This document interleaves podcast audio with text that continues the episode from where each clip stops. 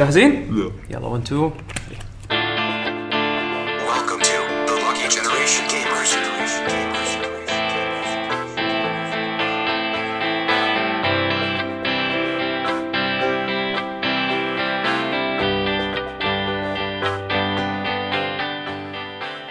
بسم الله الرحمن الرحيم. السلام عليكم ورحمة الله وبركاته. معاكم فريق لكي جينيريشن جيمرز. عندنا لكم حلقة جديدة ومميزة من بودكاست صدى الألعاب. معاكم يعقوب الحسيني ومعاي اليوم حسين الدليمي، عبد الله أبو شهري، ضيفنا العزيز من فريق بريف ويف ولا من ليبل بريف ويف. كل واحد محمد طاهر. شلونك؟ روبوكيك طبعا معروف بتويتر. شكرا على الدعوة المرة الثالثة. حياك بودكاستك يا محمد، وصراحة نورت الشو يعني. شكرا. بما أن هذا بودكاست اختصاصه موسيقي حق اللي أول مرة يسمع، ترى جيم ايكوز صدى الألعاب بودكاست موسيقي اختصاصه أنه نسمع أغاني أو نجيب لكم مقطوعات موسيقية من ألعاب مختلفة. طبعا احنا عادة قبلها نحدد ثيم معين، وعلى أساس هالثيم هذا احنا نسوي حلقة. يعني مثلا سوينا حلقة مثلا عن موسيقات مثلا 16 بت، فنجيب لنا أمثلة مثلاً عن كوبوزر معين. سوينا حلقة حق يوكو شيمومورا، فجبنا موسيقات يوكو أو موسيقات من شركة معينة، مثلاً من شركة معينة. فاليوم حلقة مميزة راح تكون عن شركة الحين صرت صح؟ شركة برايف ويف. اختصاصكم ليش أنا أتكلم؟ خلي محمد يعطيكم نبذة عن الشركة. طبعاً إحنا يمكن ذكرناها من قبل، إحنا بحلقات سابقة، بس وايد أشياء تغيرت. أيه. ويمكن ناس يدد عليهم وناس يدد طبعاً أكيد. ذاك الوقت برايف يمكن 2014 كنا إنفلكس. أيه. كل شيء كان غير صح. أيامها كان ألبوم إنفلكسي. فيعني إحنا قاعد نتكلم يعني أوكي أول حلقة من 4 سنين، فالأبديت الحين بالضبط.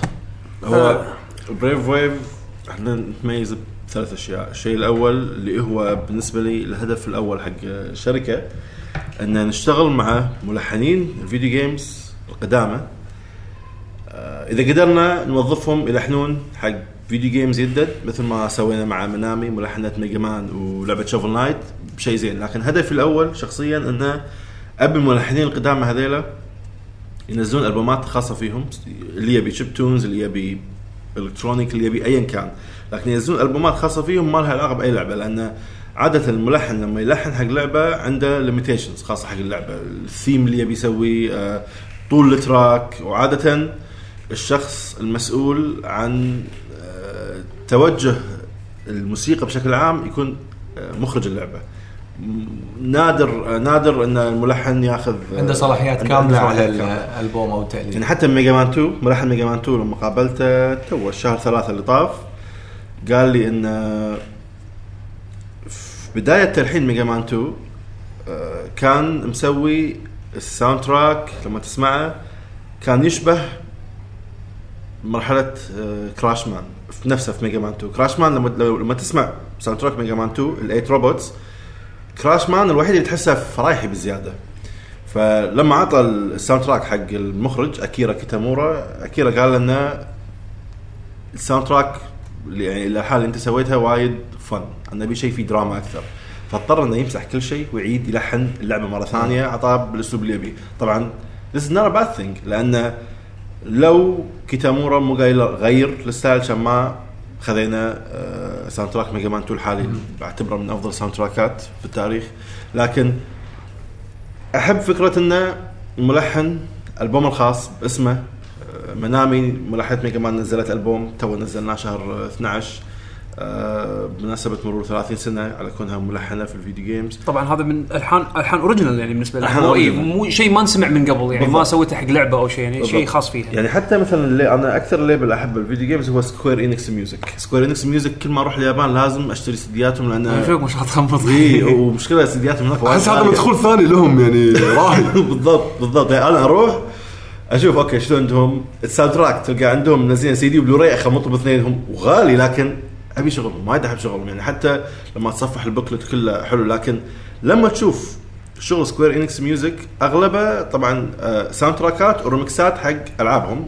يعني أنا لو عندي شركة من سكوير إنكس هذا اللي راح يسوي، راح يسوي مثل ما هم يسوون، انا قاعد ياخذون الاي بيز مالتهم فاينل فانتسي كينجدم هارتس وغيره وقاعد ينزلون البوم ريمكسات رسميه منهم، ومكتبتهم كبيره حيل يعني وايد كبيره، انت لو تاخذ بس فاينل فانتسي ما تخلص تشوف البومات البراس والجاز والوان شنو يعني انت الالحان نفسها ينزلون يبيعونها عليك بستايلات مختلفه وانت مستمتع يعني غير اللايف شو اللي يسوونه بالضبط يعني ويسوي له البوم ف من الألبومات المشهورة حق سكوير إنكس ميوزك هو ألبوم يوكو شيمامورا دراماتيكا. يوكو اختارت أفضل ألحانها ليجند أوف مانا شقلنا منها المرة اللي طافت يعني كينجدم هارس اختاروا مجموعة ألحان أتوقع دراماتيكا يمكن في لحن أو لحنين أوريجينال تراكس لكن أغلبها جيم ريمكسز which makes sense لأن أتوقع اللي يشتغلون سكوير إنكس ميوزك قاعد يقولون أوكي يوكو شيمامورا الناس تحبه لكن كان ألبوم أوريجينال من راح يشتريه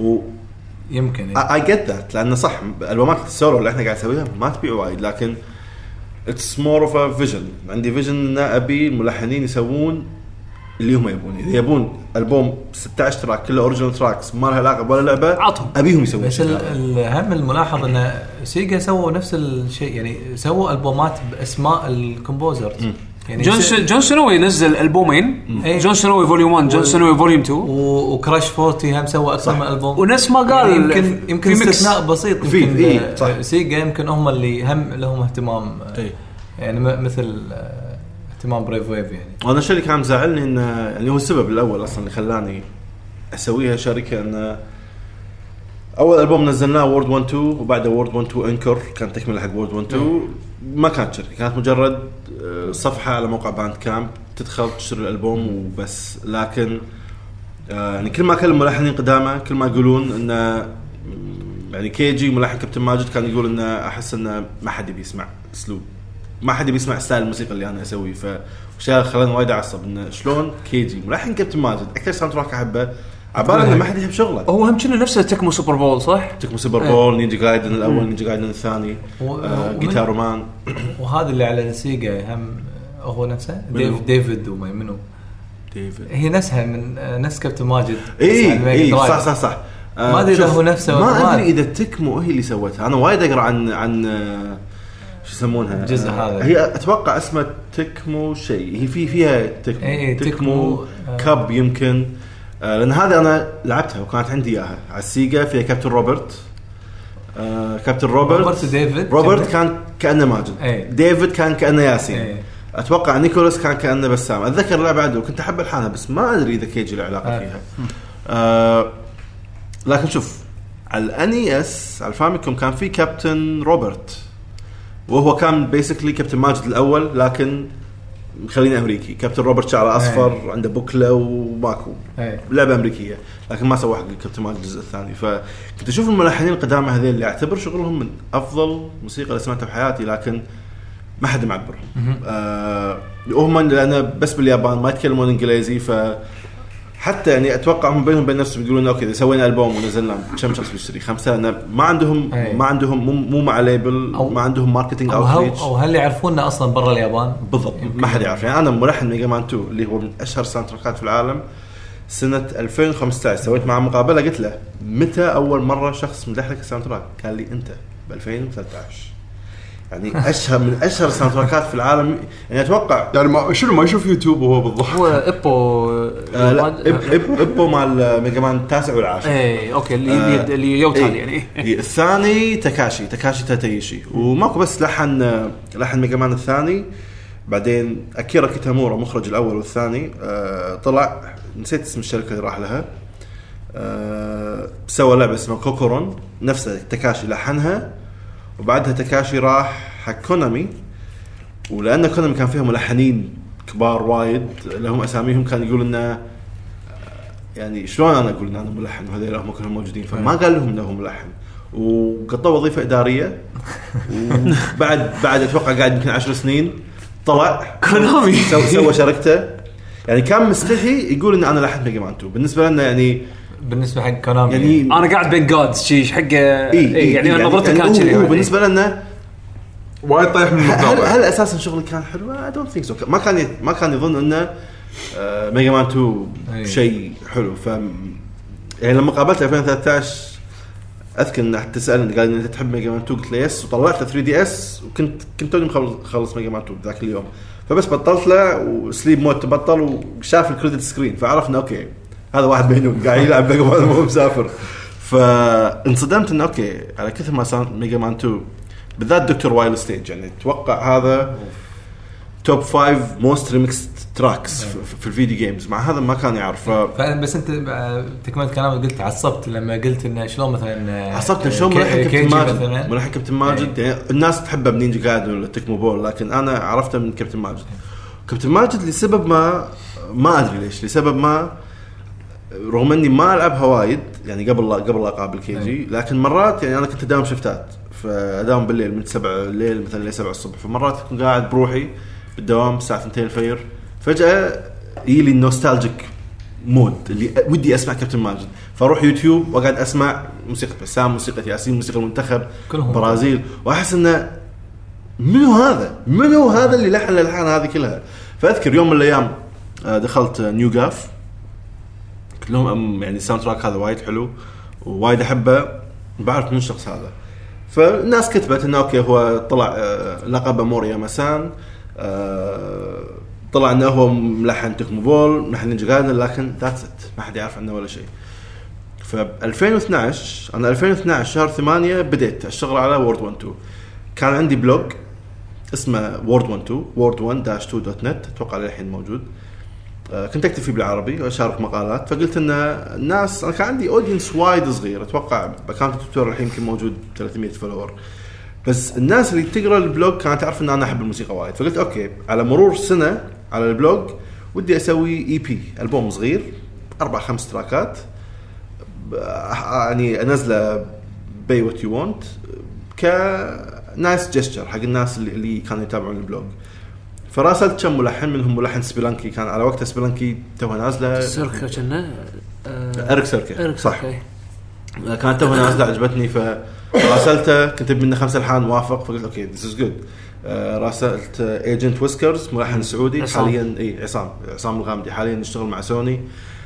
طلبت منه يلحن وافق فشوي شوي الالبوم كبر من انه اي بي صغير الى انه يعني فعليا فتحت ايتونز رحت حق كل الساوند تراكات اللي احبها اوكي بشتغل مع هذا ودي اشتغل مع هذا فجزء منهم كان ريمكسرز معروفين جزء منهم كانوا ملحنين فعليين ف وانا قاعد اشتغل على الالبوم قاعد اقول ابي الانسان اللي لحن كابتن ماجد يعني اذا بسوي يعني الالبوم صار شيء وايد ضخم يعني صار عندي 30 تراك ريمكسات واوريجينال تراكس وكل شيء فحسيت انه اوكي ناقص الشيء اللي احس انه يهمني وايد اللي هو ملحن كابتن ماجد فكتبت بتويتر ان هل في احد يعرف شيء عن موريا مسان اسمه كيجي ياماغيشي ف واحد نكنيمه بتويتر بدور اسنكي اتوقع بدري وهو اللي جاب لي صفحه فيسبوك مالت كيجي وصفحه يعني صفحه فيسبوك مالت كيجي لو تشوفها انا قلت لكم بديت الالبوم اشتغل عليه شهر 8 2012 كيجي مسوي حسابه في فيسبوك شهر 6 فيعني اتوقع ان اخر فتره انا كنت اسوي فيها ريسيرش ما كان هو للحين مسوي حساب يعني سبحان الله صدفه قبل شهرين دزيت له فريند ريكويست قبلها دزيت له مسج ان ار يو موريا مسان هو كومبوز كابتن سوباسا كان يقول لي يس انا هني مخي انفجرنا واخيرا لقيته ف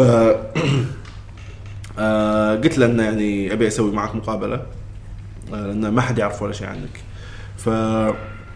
فالمقابله كانت تضحك كنا أليكس كان معي هذه وقتها كانت بداية أليكس اللي هو حاليا شريكي في الشركة مع سي في اكس فريك اللي بتويتر سي في اكس فريك فأليكس كان مترجم وصراحة الحين كل ما أفكر يعني بالمقابلة أحس إنه كان وايد تعبت ناس معي كنت نبطلين جوجل دوكس وما أعرف أنا ولا شيء عن كيجي فكنت أكتب مثلا 3 أسئلة كيجي يرد عليها أليكس يترجمها يعني أكتب 3 أسئلة كيجي يرد بعد يوم أليكس ترجمها بنفس اليوم أنا أبني أسئلة بناء على الأجوبة هذه فقعدنا شهر كامل على المقابلة هذه من هذا الشيء الحين مستحيل أسوي ما عندي وقت أسوي هذه فمن الأسئلة اللي سألتها أنه يعني ليش أنت وقفت في البلاي ستيشن 2 وإيرا شو اللي خلاك ما تلحن فقال أنه في البلاي ستيشن 2 صرت تقدر خلاص توظف أوركسترا والناس يعني الفيديو جيمز توجه أنه يبون سينماتيك سكورز ما حد يبي السكيل سيت المميز اللي عنده يعني فقال أنه حسيت أنه no one would need my music anymore.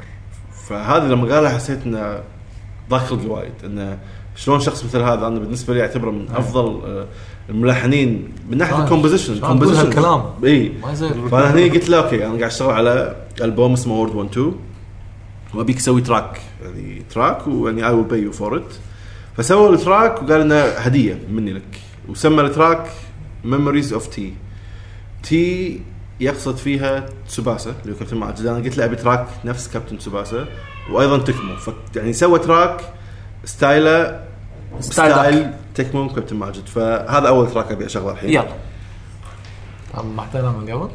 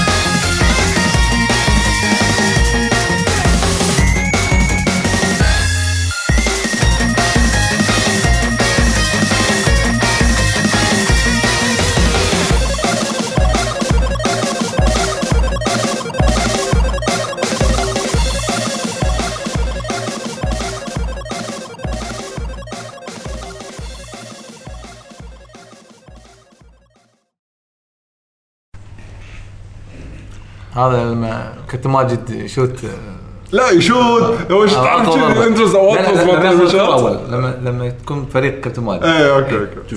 التراك هذا نسخه البوم وورد 1 2 غير نسخه البوم وورد 1 2 التراك عادي. نسخه الالبوم لان التراك هذا كنت ابيكم في البوم كيجي ان احنا عقب ما خلصنا البوم وورد 1 2 قلت حق يعني لما دزل التراك هذا اثبت بالسعوديه دزليا ساعه 2 الفجر. تراك مدتها دقيقتين قاعد اسمعها ساعتين للساعه 4 فجر انا قاعد اسمعه عيد بعيد بعيد بعيد. فالساعه 4 فجر دزيت له ايميل انه ليتس ميك ا سولو البوم توجذر. قلت له اي ويل فاينانس ايفريثينج الانجينيرز الارت راح افكر بكل شيء انت بس لحن. فاخذ اسبوع فكر بعدين وافق. فالنسخه هذه اللي انا شغلتها ما شغلتها في حلقه قديمه. هذه نسخه الالبوم. نسخه الالبوم انا قلت له في البوم مورد 1 2 احنا اشتغلنا مع واحد اسمه استمج هو رئيس فرقة اسمها مترويد ميتال بس يسوون ألبومات ريمكسات في ميتال ستايل حق مترويد. فاستمج جيتارس وايد احنا نحبه يعني أنا والمهندس الصوت مالنا وكيجي يحبه. فقلت له أبي بالألبوم نسوي ميكس ما بين الجيتارز والشيبتونز. فمن الأشياء اللي سويناها نخينا التراك دخلنا الجيتار في الخلفية. يعني لو تسمع التراك هذا في هيدفونز زين راح تحس إنه أوكي الشيبتونز هو الانسترومنت الاساسي, حتى الصوت اللي كانه وصل كانه صوت تصفير, لكن تحته على طول قبل لا يبدأ مقطع الكورس في جيتار تسمعه بالخلفيه, بعدين الجيتار يطلع بعدين في مقطع يبين الجيتار اشكاله. مقطع هذا سولو, هذا خاص بنسخه الالبوم انه بس جيتار بروحه قاعد يعزف. فقلت له ان ابي جيتار سولو يقسم الجزء الاول من الاغنيه والجزء الثاني. فالتراك هذا كان اكثر تراك احبه عند بريف ويف. تراك المفضل هو كيجي ملحنه, لكن حق الجزء الثاني من الالبوم. فهذا التراك الاول, هذا تراك يعني وايد سوى فرق بالنسبه لي. اوكي, بعد ما مثلا انت كلمت على الالبوم او نزلت له البوم, هو هل شاف رده فعل الناس؟ هل اقتنع انه والله موسيقاتي ممكن يطلع منها او إيه؟ يعني هل دار بينكم نقاش بهالموضوع؟ اي, لان الالبوم الاول كتبوا عنه يو اس جيمر اللي هو الفرع الامريكي حق يورو جيمر. اوكي, سووا مع مقابله 4 صفحات عنه وعن تاريخ بريف ويف. ذا فيرد سووا معه مقابله طويله, موقع باند كامب سووا معه مقابله. فشاف انه اوكي, وفاكت ماجازين اللي هي اساسا موقع له علاقه بالميوزك ان جنرال, مو فيديو جيم ميوزك. فهني عرف انه اوكي سوينا شيء, يعني الناس فعلا مهتمه, الناس فعلا تحبه. لما ادخل اكشولي على برنامج باند كامب مالنا احنا, لان احنا عندنا باند كامب بيسكلي وكنا ايتونز ستور, لكن حق الاندبندنت ميوزيشنز يعني الاندبندنت ليبلز. فلما اشوف التوب اول تايم تراكس, لان لما تدخل ستورنا تقدر تشغل اي تراك تسمع من البدايه للنهايه قبل تشتري الالبوم.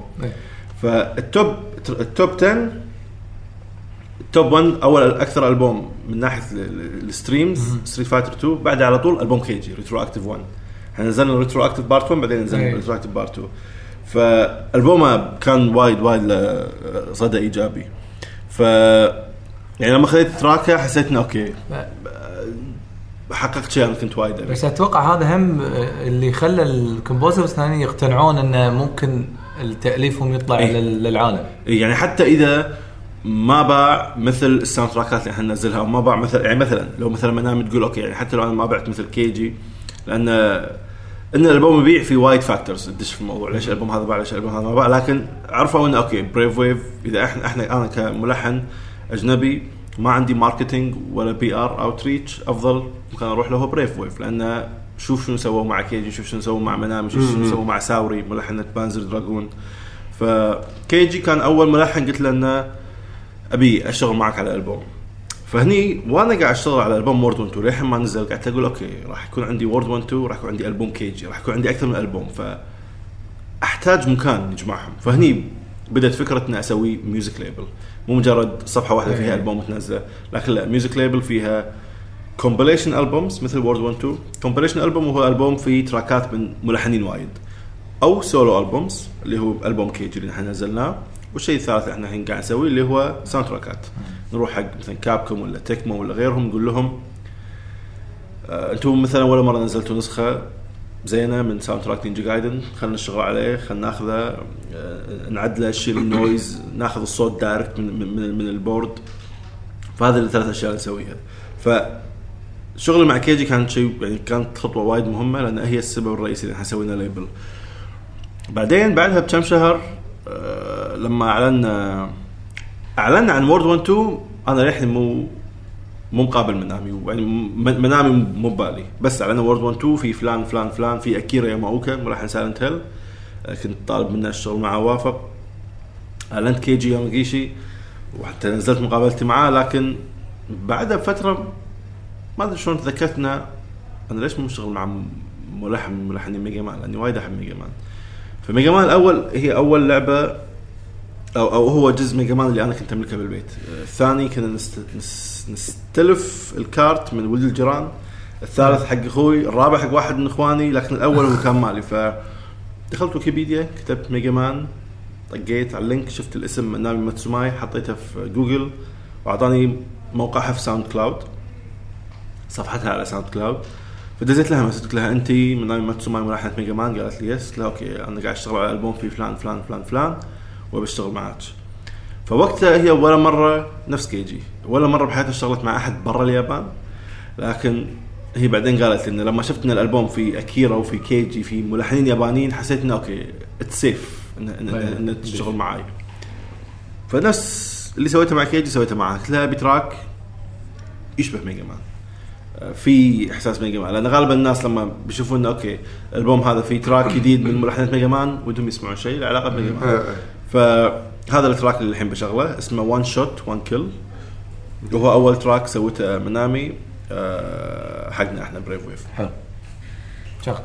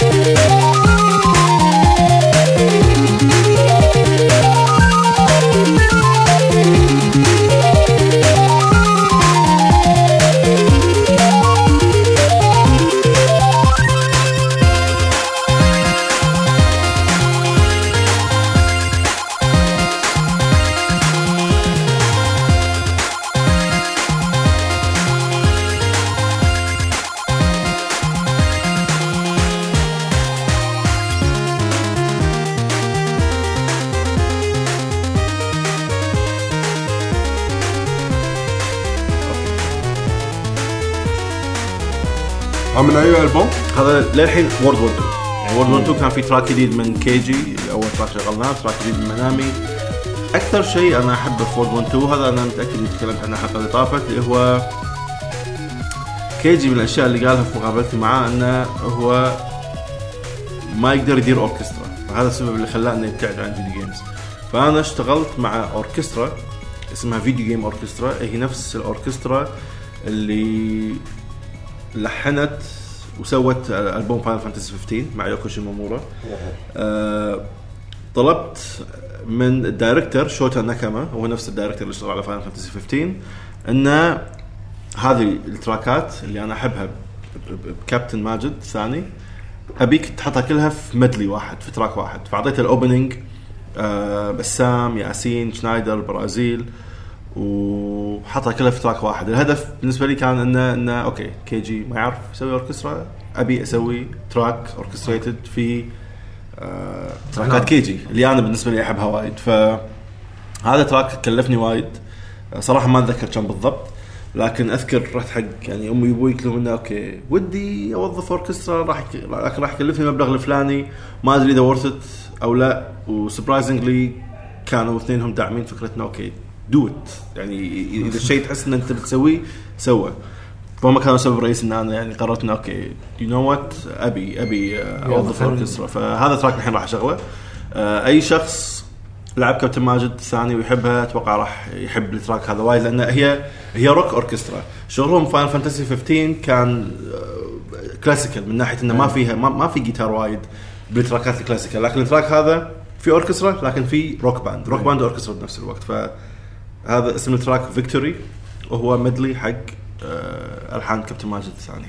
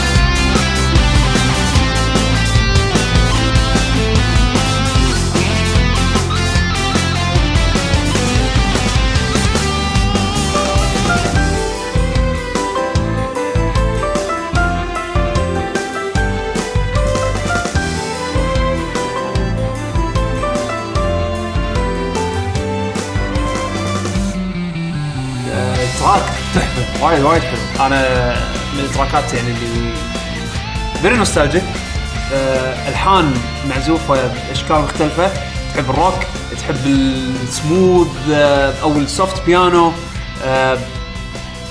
يتغير وايد مبلغ حلوه حتى بنهايته.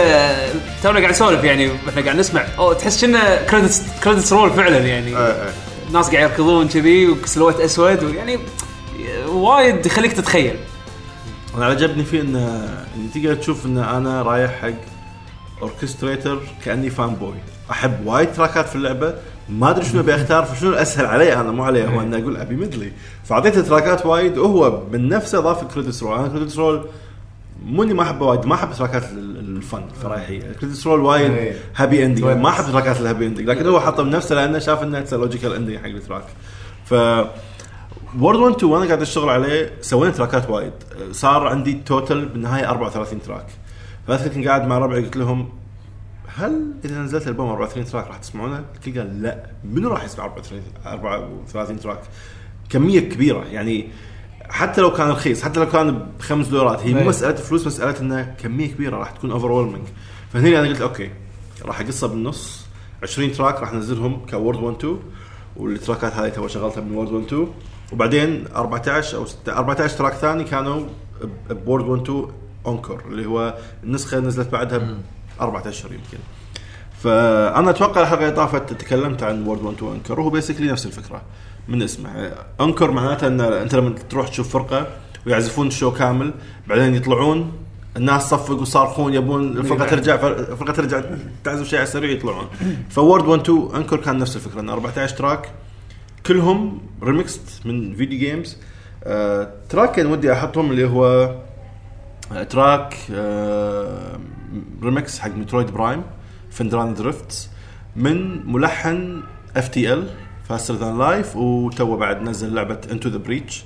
Faster Than Light و Into the Breach هذول يعني ألعاب وايد ناس لعبوها، وايد ناس ذاكرين ساوندتراك يعني. وبن برانتي هذا أسلوبه وايد حلو، وايد تمزج عليه يعني. حتى FTL من الألعاب اللي تخيل أنت قاعد، طبعاً ما عندك عيال، لكن تخيل أنت قاعد عيالك قدامك يلعبون وأنت بس قاعد مبطل الكمبيوتر قاعد تلعب اللعبة، موسيقى مزاجها حلو خفيفة. للأسف ما لعبت Into the Breach، لكن أتوقع أن الساوند تراك راح يكون نفس الكواليتي نفس الجودة. فهذا أول تراك راح أشغله. التراك الثاني هو نفس الأوركسترا، هذه هي أوركسترا فاينل فانتسي 15، طلبت منهم يسوون ريمكس أوركستريتد حق تراك من لعبة سوبر هيكساجون. اوه سو ويرد، اللعبه شبتونز بحت ولعبه جديده يعني. اوكي انا عقدت طمرت وايد، انا هاللعبه احبها وايد. عقدي معاهم كان تراكين، التراك الاول كنت ماجد، التراك الثاني قاعد افكر شنو اسوي، وانا كنت وقتها وايد احب تشبزل، فقلت اوكي يعني احس الفكره وايد راديكال. انا شكلك قاعد تحدى هذا المايسترو مالهم بالضبط. انا كنت اقول اوكي شلون راح يخلي تراك هذا اوركستريت بطريقتهم. طبعا طريقتهم اللي سمع تراك تو يلاحظ انه ميكس ما بين اوركسترا في الخلفيه وروك باند، هي اللي وايد بالقدام الروك وايد، هي وايد ماخذ الواجهه. فاول شيء خلينا نشغل تراك مترويد برايم من تلحين ملحن سوري ريمكس من ملحن FTL، ورا على طول تشغل الثاني، ورا على طول نشغل الثاني. حلو ممتاز.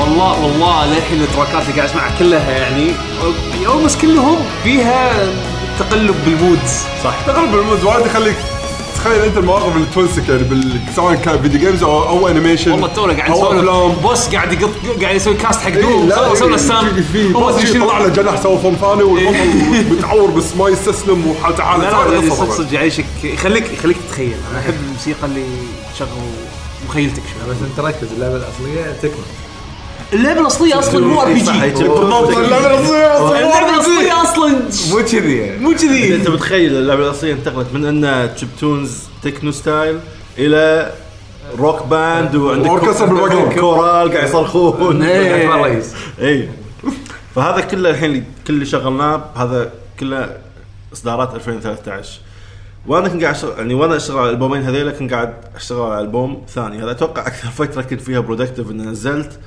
3 ألبومات بأقل من سنة. إيه هذا أذكر الفترة هذه اللي والله هذا في محمد دايس إيه ما شاء الله ما شاء الله. ألبوم شهر 5 2013 بعدين World 1-2 أنكور شهر 9 بعدين Influx شهر 3 كان 4/3 تاريخ عيد ميلادي.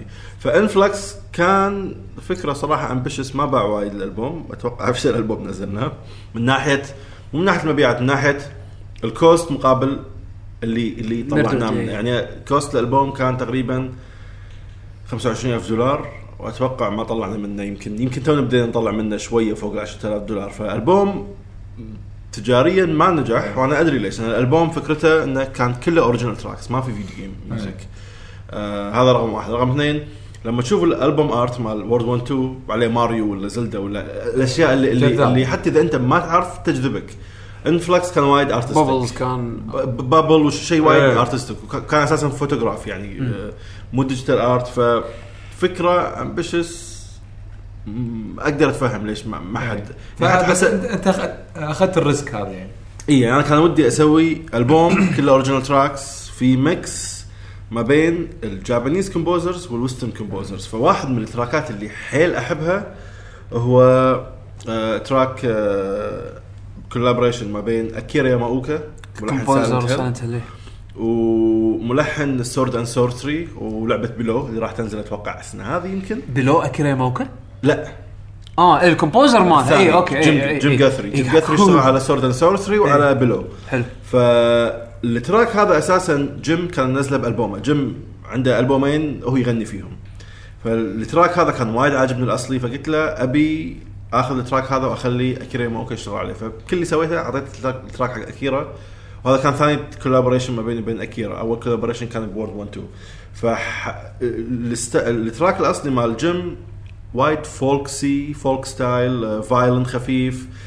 اكيرا دش وفجره كله في الجيتارز وغير حتى اذكر وقتها جيم قال انه اوكي ما اتوقع ان التراك يعني doesn't make sense to me انا متعود على تراكي بأسلوب معين هذا حيل غيره. لكن هذه ميزة إن يكون عندي مهندس صوت ممتاز أن ماركو الميكسينج إنجينير خذ التراك من أكيرا وهو سوى الميكسينج. فالتراك راح يكون هذا أول تراك نزله في actual vocals actual lyrics ومن أكثر التراكات اللي أحبها يعني. أحس التراك هذا يعبر عن فكرة إنفلكس أن تعاون ما بين فنان غربي وفنان ياباني.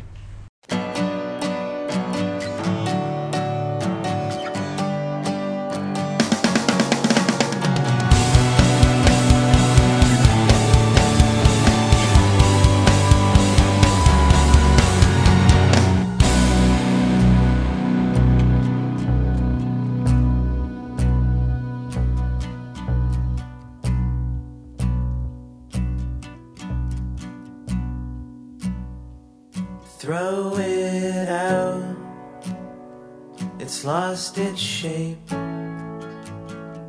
in need of repair, no time for escape, but leave no doubt, there's a light to be seen, it's coming over the hill, somebody scream.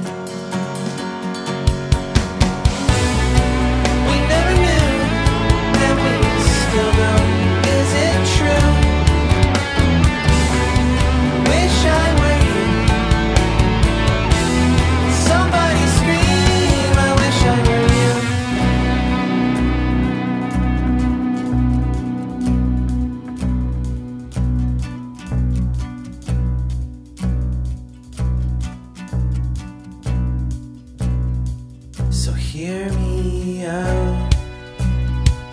Don't mean to sound cute, but sometimes you're drunk, boy, and sometimes you puke.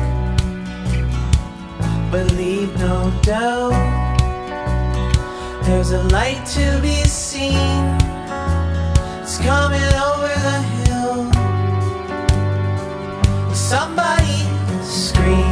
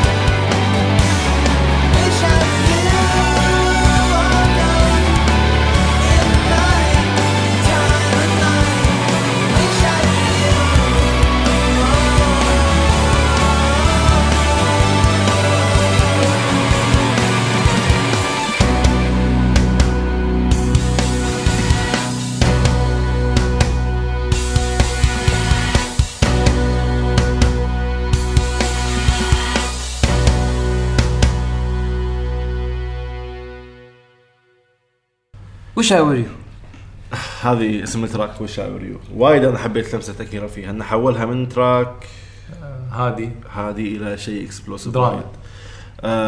انفلكس وايد احبه, ودي احط من تراكات وايد, لكن لان انا تكلمت عنه اتوقع في الحلقه اللي طافت, بحط بس تراك زياده من انفلكس اللي هو كان كولابريشن مخالف اسطوري.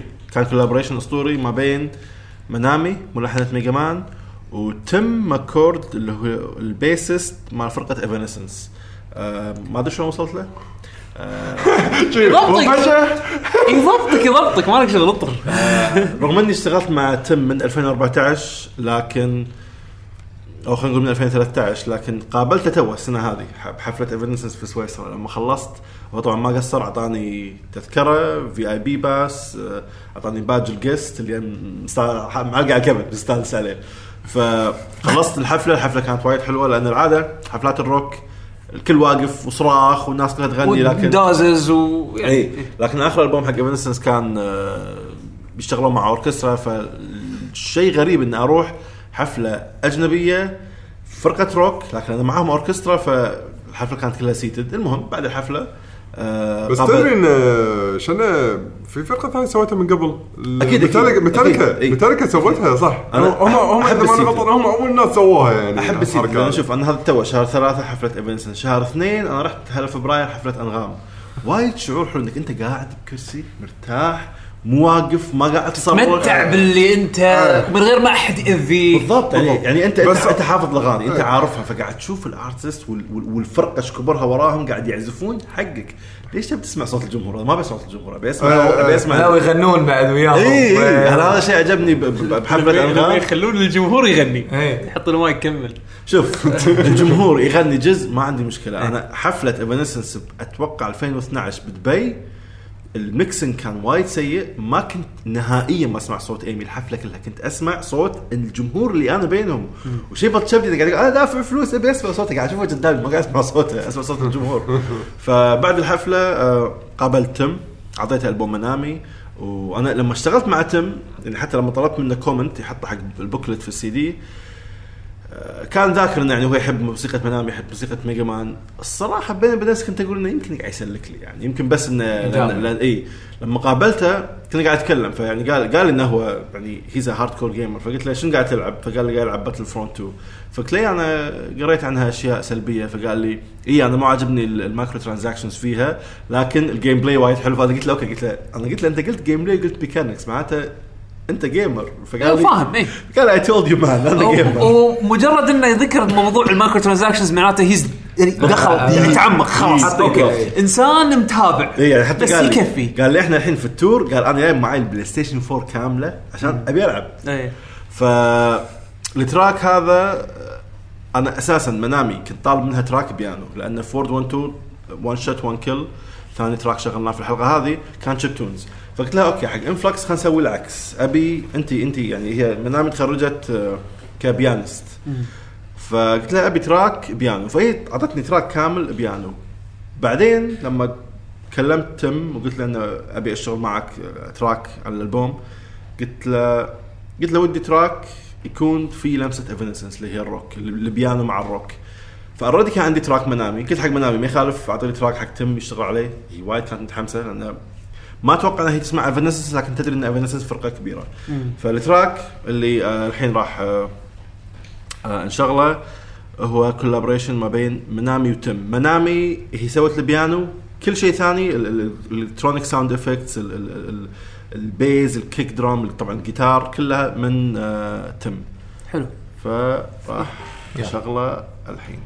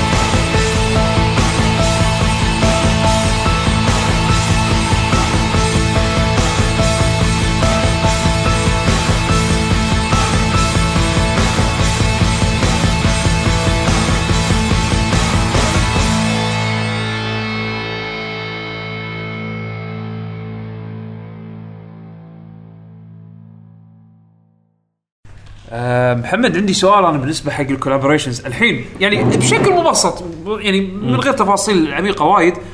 الحين لما أنت تختار مثلا فلانة مع فلان يسوون كولابوريشن تراك زين العادة يعني أنا اللي أتخيله إن مثلا منامي تعزف يمكن مقطوعة البيانو كلها وبعدين تدزها حق تم وتم بعدين عاد يقط فوقها اللي هو تصوره. هل هذا فعلا البروسيجر ولا في أخذ وعطاء أكثر مما نتصور؟ حق التراك هذا كان بالضبط كذي. منامي أساسا يعني الألبوم آخر تراك هو اللي تو سمعناه اللي منامي وتم تراك رقم 3. تراك رقم 12 هو الأوريجينال تراك اللي هو بس بيانو حتى اسمه بلو ستار بيانو ميكس. فأساسا منامي كانت عزفتها كتراك حقها. فأنا لما قلت لها كولابريشن قالت لي أوكي دزت لي كل الستمز الانديفيدوال تراكس حق الأغنية عطيتها حق تم سوى اللي يبي. لكن في آخر مقطع في التراك توا لما يدش الجيتار في البداية مقطع الجيتار البيانو هو اللي ماخذ الواجهة بعدين ينعاد مرة ثانية مقطع الجيتار الروك وهو الواجهة. في البداية كان مجرد مقطع واحد جيتار وينتهي. فقلت له it's not enough. لما أنت تسمع التراك كله تحس إنه it's building up to something. فلما صار build up بسرعة خلاص مقطع الروك ودايت داون. فقلت له كرر مرة ثانية. فعادة يكون أقول حق الارتست أكان منامي ولا الشخص الكولابوريتر الثاني شنو أبي منهم يسوونه بعدين أقول لهم إذا في أي كومنت زيادة. يعني أنت تقريبا تقول قاعد توجههم حق مود معين أو حق ثيم معين حق اللي أنا أشوفه اللي أنا أحس إنه it makes sense. يعني يظل الانبوت مالك أنت أو يعني توجيهك أنت هو اللي راح يحدد التراك هذا شنو محتواه شنو السوينج مثلا يتغير من شكل إلى شكل آخر. هذه أحس وظيفتي كمخرج يعني مو مجرد إن عندي لستة أقول لهم اشتغلوا مع بعض وخلاص. أحاولنا قد يعني أحاولنا يكون عندي فيجن أوكي شنو أبي أسوي أوكي منامي وتم شنو أبيهم يسوون بالضبط. لما تم سوى التراك حسيت إنه يعني سمعت التراك أكثر مرة حسيت إنه في شيء ناقص there's something missing. أنت ناطر دقيقتين ونص على ما يوصل مقطع الروك وانت تدري إنه في مقطع روك لكن هي مقطع الروك ما مداك تستمتع فيه لأنه ما تبصراحة. حسيت إنه هني أحس وظيفتي إنه تتدخل يعني اللي أنا أحس إنه المفروض أسويه وحسن الحظ إنه هم كلهم متفاهمين ولما أعطيهم كومنت يوظفونه بطريقتهم. حلو ممتاز. فبعد إنفلكس يعني أنا من 2012 من أول ألبوم كنت أشتغل عليه طلبت من كيجي يسوي ألبوم. فأول تراك احنا شغلناه في الحلقة Memories of T كان التراك هذا طلع في World 1-2 أنا ذكرت شيئها وطلع في ألبومه واحنا استخدمنا نسخة الألبوم. فودي أشغل تراك ثاني من ألبومه الثاني. أنا ما أعتبر ألبوم ثاني لأنه ريترو أكتيف احنا سمينا ألبومه ريترو أكتيف. نزلنا بارت 1 6 تراكات مع تشامبر ميكس بعدين نزلنا بارت 2 السنة اللي بعدها. أنا كيجي وايد طول على ما يخلص تراكاته لأن كيجي أمبشس حيل. منامي لما تشوف تراكاته وهي تلحن وايد بسيطة يمكن يعني لما تبطل الميوزك بروجكت يمكن تلقى لك 6 تراكات أو 8 تراكات بينما يعني أقصد تراكات اللي هي الدرامز البيانو والأشياء هذه بينما كيجي تبطل بروجكت تلقى 60 تراك في ملف واحد. عنده أفكار وايد وهذا اللي يخليه يطول. فالتراك اللي أبي أشغله هو بالنسبة لي أنا شخصياً أفضل تراك عندي في برايف ويف. أفضل تراك كان ميموريز أف تي بسبب ذكرياتي معه وكيجي عطاني إياه هدية. لكن هذا التراك اللي بشغله من ريترو أكتيف بارت 2 اسمه كايوتيك كود وكيجي لحنه على أساسنا أزفت فاينل بوس ثيم. أوكي حلو. لأن ريترو أكتيف بارت 2 لما تسمعه تحس إنه مجزء إنه ستيج ثيم بوست ثيم اشياء كذي الى ما انه يوصل حق التراك اللي قبل الاخير اللي هو الفاينل بوس بعدين التراك الاخير كانه كريدتس ثيم. فالفاينل بوس ثيم هذا اسمه كايوتيك كود شيء وايد احبه واللي احبه فيه انه احنا في البومات ريترو اكتيف مالت كيجي استخدمنا وايد ميكس ما بين الشيبتون والجيتار لان هذا شيء سمعته باكثر من مكان ثاني وحبيت الفكره. يمكن اكثر فرقة معروفة أنها تدمج الشيبتون مع الجيتار هي أنا ماناغوتشي. فهذا أحس أكثر تراك كان مزج الجيتار في الشيبتون وايد ضروري وايد مهم. يعني التراك هذا لو تشيل أي جزء منه راح تحس إنه تول فول بارت كل شيء فيه متماسك ووايد ممتع, وبالذات النهاية آخر 30 ثانية لما كل شيء فيه يوصل خلاص حق قمته. الجيتار بارت تحس إنه كله طلع قشعريرة كل ما أسمعه. فكيوتيك كود يلا ديرو من كيجي راح نكبت الماجد.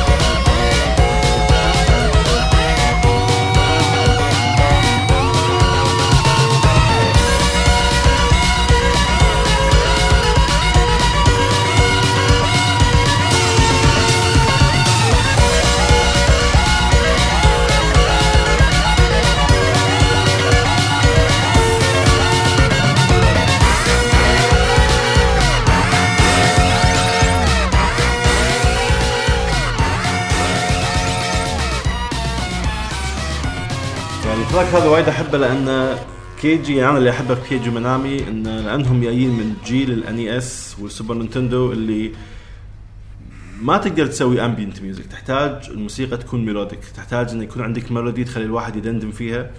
فحتى وهو بيسوي ألبوم عنده كل معدات في العالم لا يزال عنده طبعها إنه يحب يسوي شيء ميلوديك. فرغم إنه في جيتار, رغم إنه في إنسترومنتس جديدة والميكسينج البرودكشن ستايل وايد مودرن, لكن كيجي إز كيجي نفس ستايل يبيها قصة, ما سواها قصة الموسيقى بالضبط. في الوقت هذا اللي نزلنا فيه World 1-2 Influx, نزل كيكستارتر حق Shovel Knight. أنا الحين ما فيني الحماس هذا أروح أدور لي ألعاب أكلم الناس اللي يشتغلون عليها أن تعالوا وظفونا, لكن وقتها شفت Shovel Knight وحسيت أنه لعبة مستوحاة من ميجا مان, مستوحاة من داك تيلز. أنا اشتغل مع ملاحظة ميجا مان, فليش ما أكلمهم إنه يشتغلون مع منامي. فلما دزيت لهم كيكستارتر مسج قلت لهم أنا فلان فلاني, أنا اشتغل مع ملاحظة منامي مع ملاحظة ميجا مان, وليش ما تشتغلون مع بعض. فشون دايركتور مع اللعبة قال لي لما وصلنا المسج كان عبالنا إنه يور ترولينج بس, إنه منو انت وما نعرفك وش بتخلينا نشتغل مع منامي الملحنات اللعبه اللي احنا مستوحين منها يعني.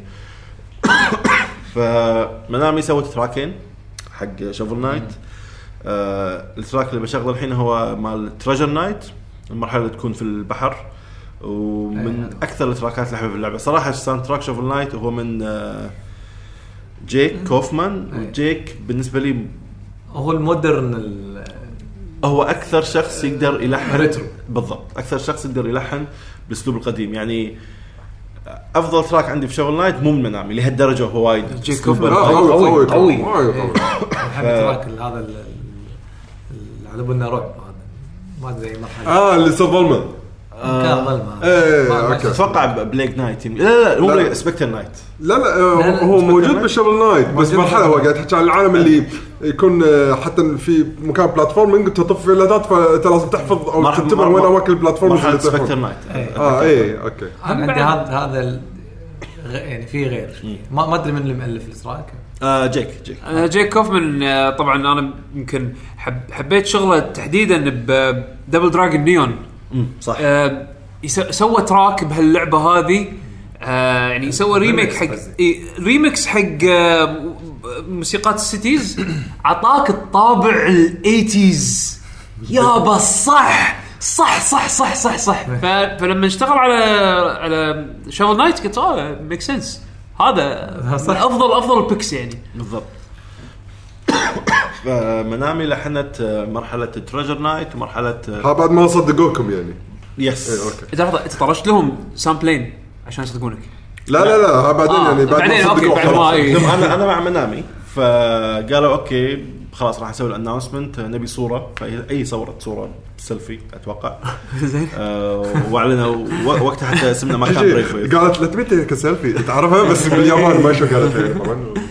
ف احنا سوينا الديزاين دوكيمنت, يعني الفريق اعطانا سكرين شوتس ارت ووركس حق المرحلتين, احنا ضبطناهم, ترجمنا التعليمات مالتهم حق كل تراك شنو هما يتخيلون المرحله تكون, التراك يكون. سوينا ديزاين دوكيمنت بالياباني, اعطينا حق منامي شافته وسوى تراكين. فالتراك اللي بشغله الحين وهو من مرحله تراجر نايت.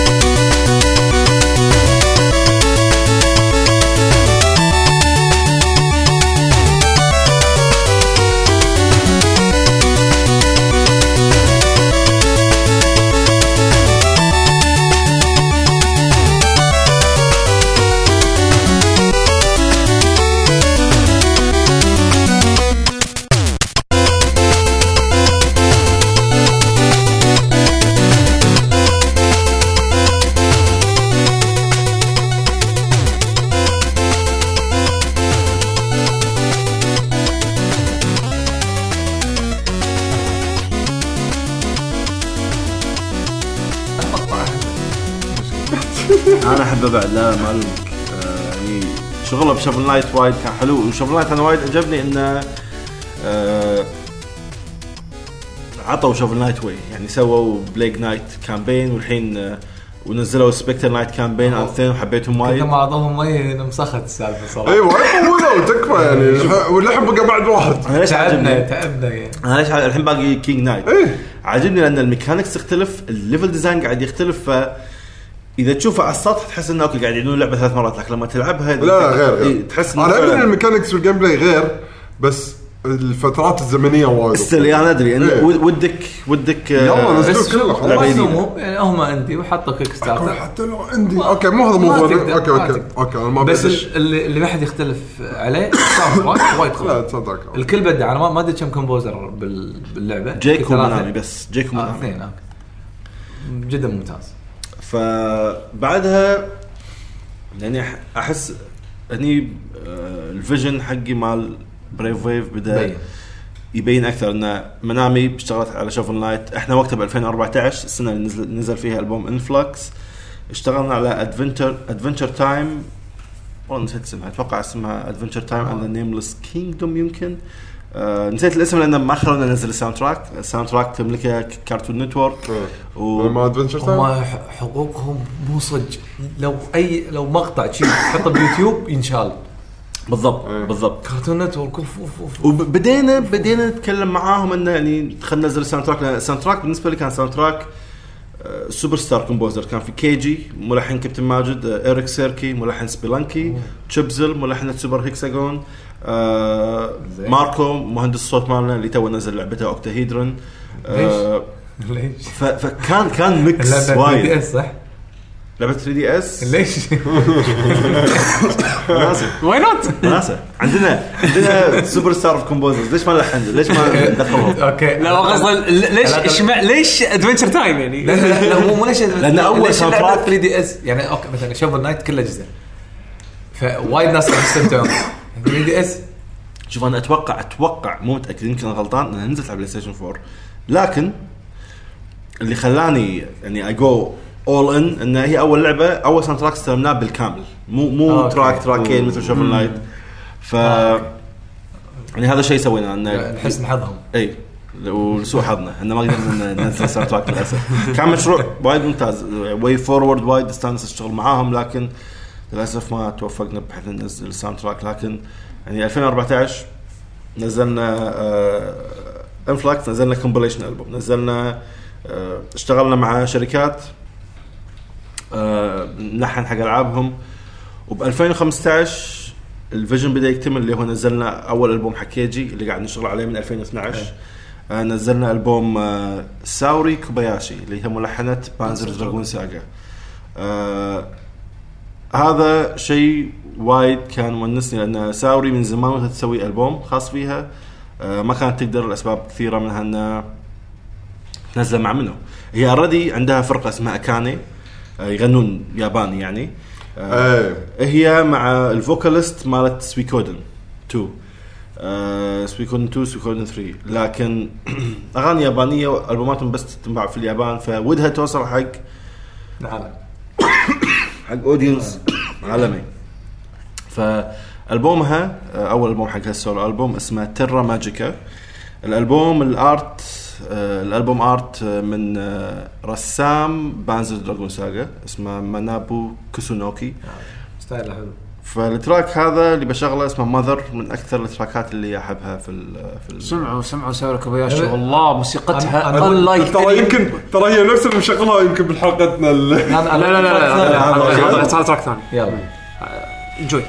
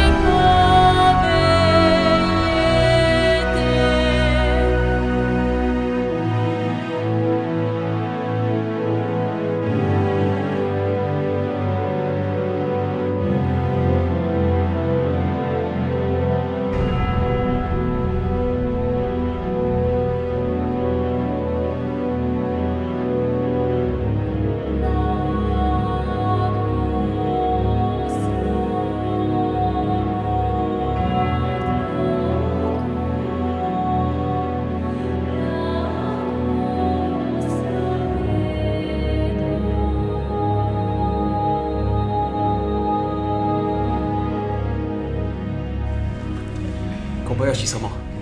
فالفوكاليست في التراك هذا هي إيري إيتو، هي الفوكاليست حق بانزر دراجون ساغا وحق زينو ساغا الثالث وحق كم تراك في كينجدوم هارتس 2، وغنت غنية البداية في مولان، لكن أكثر شيء معروفة فيه بانزر دراجون ساغا وبانزر دراجون أورتا. مولان دشت عرض إيه مولان الجابانيز فيرجن ولا وهي بعد مغنية ولا إنجليز فيرجن أغنية فروزن Let it go اسمها Let it go بس النسخة اليابانية. النسخة اليابانية أوكي هذه واحدة واصلة يعني واحدة واصلة.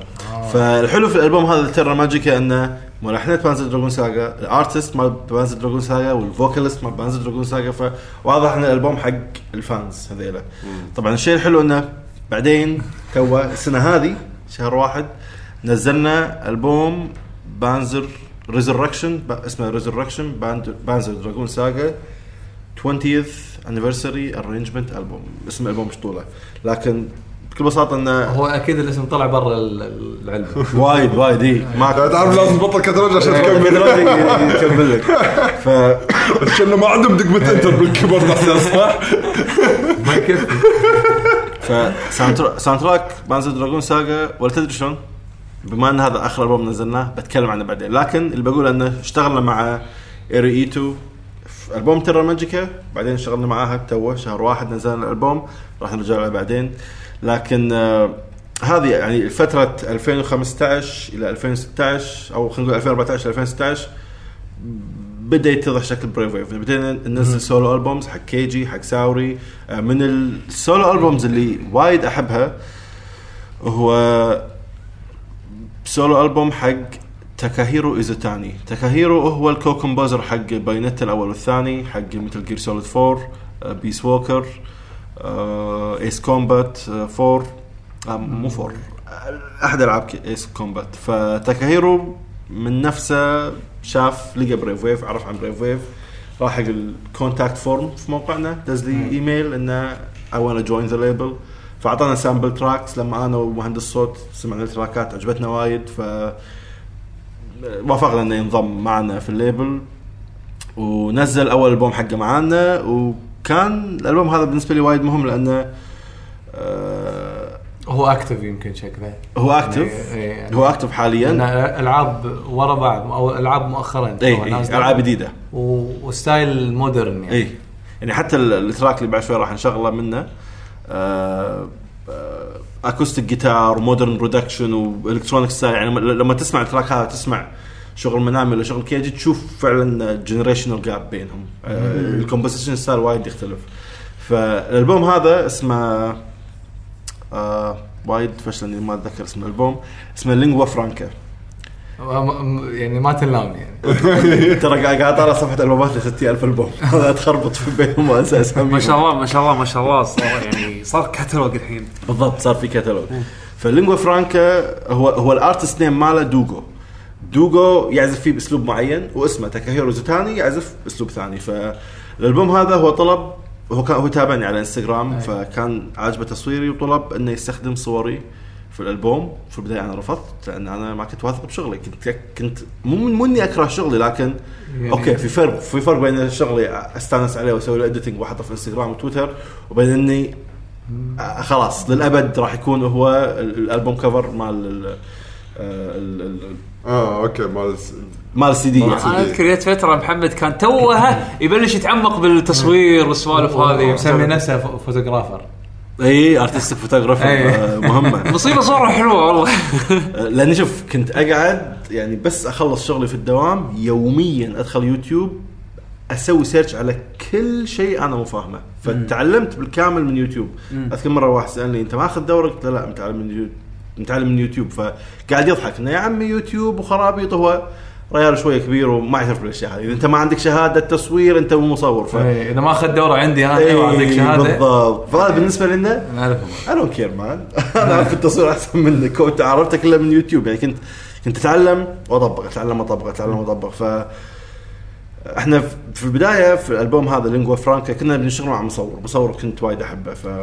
في الايميلات فجاه وقف يرد، وهو الاسيستنت ارد ادز فرد حق تاكاهيرو قلت له ترى ما قاعد يردون، فخلنا اشوف مصور ثاني. قال اوكي يو نو وات خلنا نستخدم شغلك. فقلت له اوكي لا ما بشغلي خلينا ندور مصور ثالث. قال لي لا ابي شغلك. فقلت له اوكي. قال لي هو عطني 10 الى 15 صوره وانا اختار من بينهم. فوانا قاعد اسوي اديتنج على صور يمكن قاعد اسبوعين ثلاث المصور اللي ما كان يرد علينا رجع يرد. فانا مستانس رحت حق تكاهير وقلت له ترى المصور رد علي وموافق خلاص يلا عندنا الكونتراكت خلينا نوقع عليه. تقول ما ابي ابي صورك. فقلت اوكي واقع ما اقدر اطلع من هالحين. فهذه كانت فرصه وايد انا يعني شاكر له انه اعطاني الثقه هذه ان استخدم صوري لانه يعني من بعدها حسيت انه اوكي عندي ثقه اني اكمل. يمكن مجامله ما تدري. لا ما جامل بعضهم ما جاملون يعني. منامي في حق البومها اللي تو نزلناه شهر 12 قالت لي ابي صورك ابي تصويرك يعني. فانا اردي كنت توني استخدم افضل صوري حق تكاهيرو. فتعرف اللي ما عندي صور وايد زينه لكن اخترت صور دزيت لها عشان تقول ولا شيء عجبني.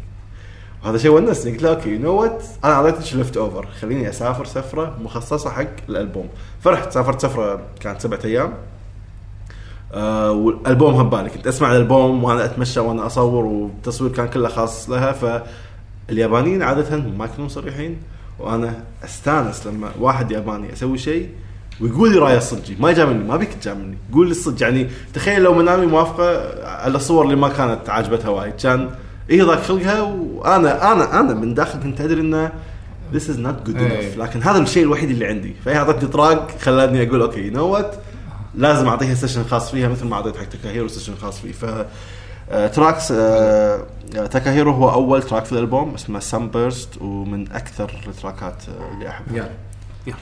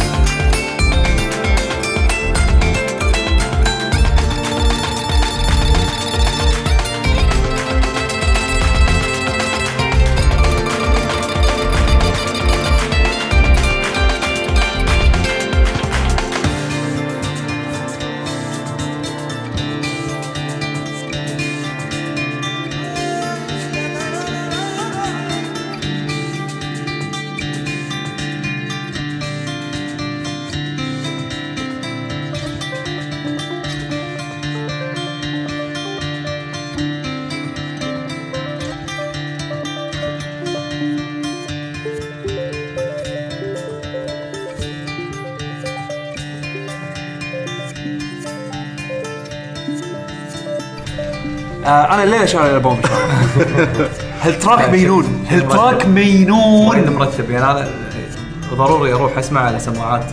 اي يعني انا انصح لان ستيريو شيء مرتب. تاكاهيرو من القله يعني احنا عاده لما اي ملحن اي شخص بيدش عندنا ليبل يعني وي جادج تو ثينجز. الشيء الاول الكومبوزيشن ستايل نفسه انسى التكنيكال كواليتي هل الكومبوزيشن حلو ولا لا. والشيء الثاني التكنيكال كواليتي. وايد يريحني لما يجيلي ملحن ممتاز من ناحيه الكومبوزيشن وممتاز من ناحيه انجينيرنج لان معناته راح اوفر فلوس بدل لا ادفع 3000 دينار على الميكسينج راح اوفرها لان الملحن نفسه هو شغله نظيف شغل شاطر في الميكسينج. فتكهيرو كل شيء يعطيه 10 من 10. في سؤال هذا جرنا على سؤال ثاني. هل وايد يطلبون منكم ينضمون لكم يعني برايف ويف؟ اي هالشيء هذا شفته وي هاف تو كلوز ريجستريشن وي هاف تو كلوز مو بس ريجستريشن انك تدزلنا ايميل تقول لنا ابي انضم. ما عندنا الحين خلاص الحين وصلنا مرحله ان متشبعين. هل انت كنت موضحها ان انا اقبل اي احد؟ هل انت كنت بينها شيء ولا هم من نفسهم يجربون من نفسه؟ شاف ليبل في ملحنين يابانيين قرروا انه يدز لي ايميل من نفسه او لانه اخذ وقت على ما يبني اسمه بالضبط الين ما يجذب لأن أنت بتبلش بياماجيشي وبعدين ماتسوماي أكيد راح شوي يجذب. هذا منو وش صارت هذيله يد بس يعني هل هذول يعتبرون مستوى معين فهل الناس شيء يجرؤون إنه يلا أنا بدي شو مع هذولا يعني بس ما يجربونهم يقولوا عطنا عينات هو شوف هو يعتمد على يضيع وقته وكذي يعني. على شجاعة الشخص بدزلنا إيميل. في ناس يمكن تكون زينة لكن يقول يا عمي طاع الارتست ليست اللي عندهم اكيد اصلا ما راح يردوا على ايميلي. واحد منهم دزلنا ايميل عايش في اليابان اسمه جورج الاسم الحركي ماله سموك ثيف. نزلنا له البوم اشتغل مع منامي مع ساوري مع يسمونه تاكاهيرو. ما راح اشغل شيء من الالبوم بس لان الحلقه اوريدي طويله وعندي تراكات ثانيه بشغلها. لكن سموك ثيف من القله اللي ارتست ما له علاقه بالفيديو جيمز لكن من كثر ما شغله وايد عجبنا قلنا اوكي يو نو وات نبي دش بالليبل. واتوقع راح يعجبك السالفه يعقوب لانه هو فيوجن جاز الالبوم كان فيوجن جاز يعني الحين معناته انه مثلا هذا اللي قلت عنه سموك ثيف وتكاهيرو هذول الاثنيناتهم اللي من نفسهم انضموا لكم وتوافقتوا اي وفي غيرهم ولا بس هالاثنين؟ شوف خلني اشوف صفحه الالبومات يعني انا ادري سايد كويستشن. لا عادي. شوف يعني مثلا ساوري ملحن بانزر دراغون ساغا اليكس كان يعرف واحد يعرفها لأن أليس كان يشتغل بشركة تشتغل مع ساوري. فأليس قال لي لما كنت أشتغل على وورد 1-2 قال لي ليش ما تقابل ساوري أقدر أخليك تقابلها. أنا ما كنت أنا إلى الآن مو فان حق بانسر دراغون ساغا يعني ولا مرة لعبتها لكن أحب الموسيقى. فقابلتها مرة قلت لها تشتغل تسوي تراك حق إنفلكس.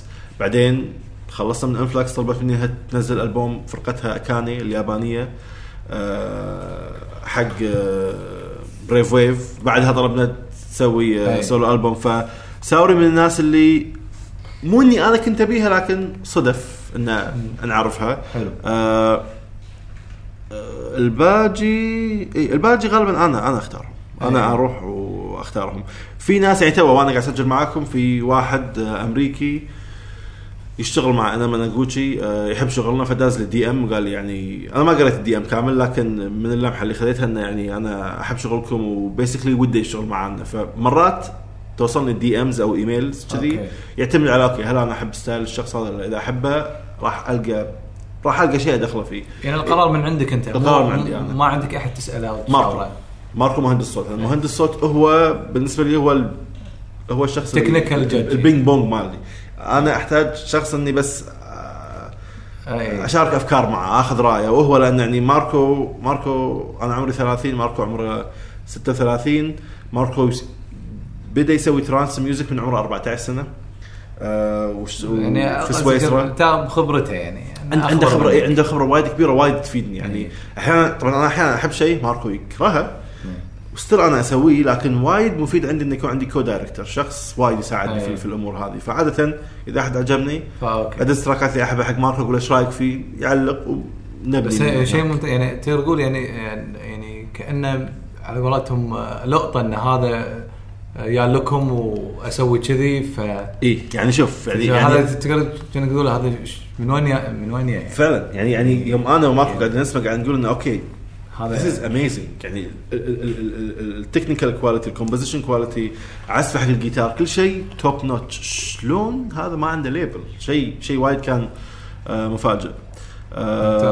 حلو. والبوم هذا بما أن يوسف بما أن يعقوب أنت راح تشتري ما راح أنا قاعد أدور الحين بايتونز عشان موجود أتوقع موجود بايتونز ايه؟ موجود في سبوتيفاي. الألبوم وهو اشتغل مع جيتارست إيطاليين.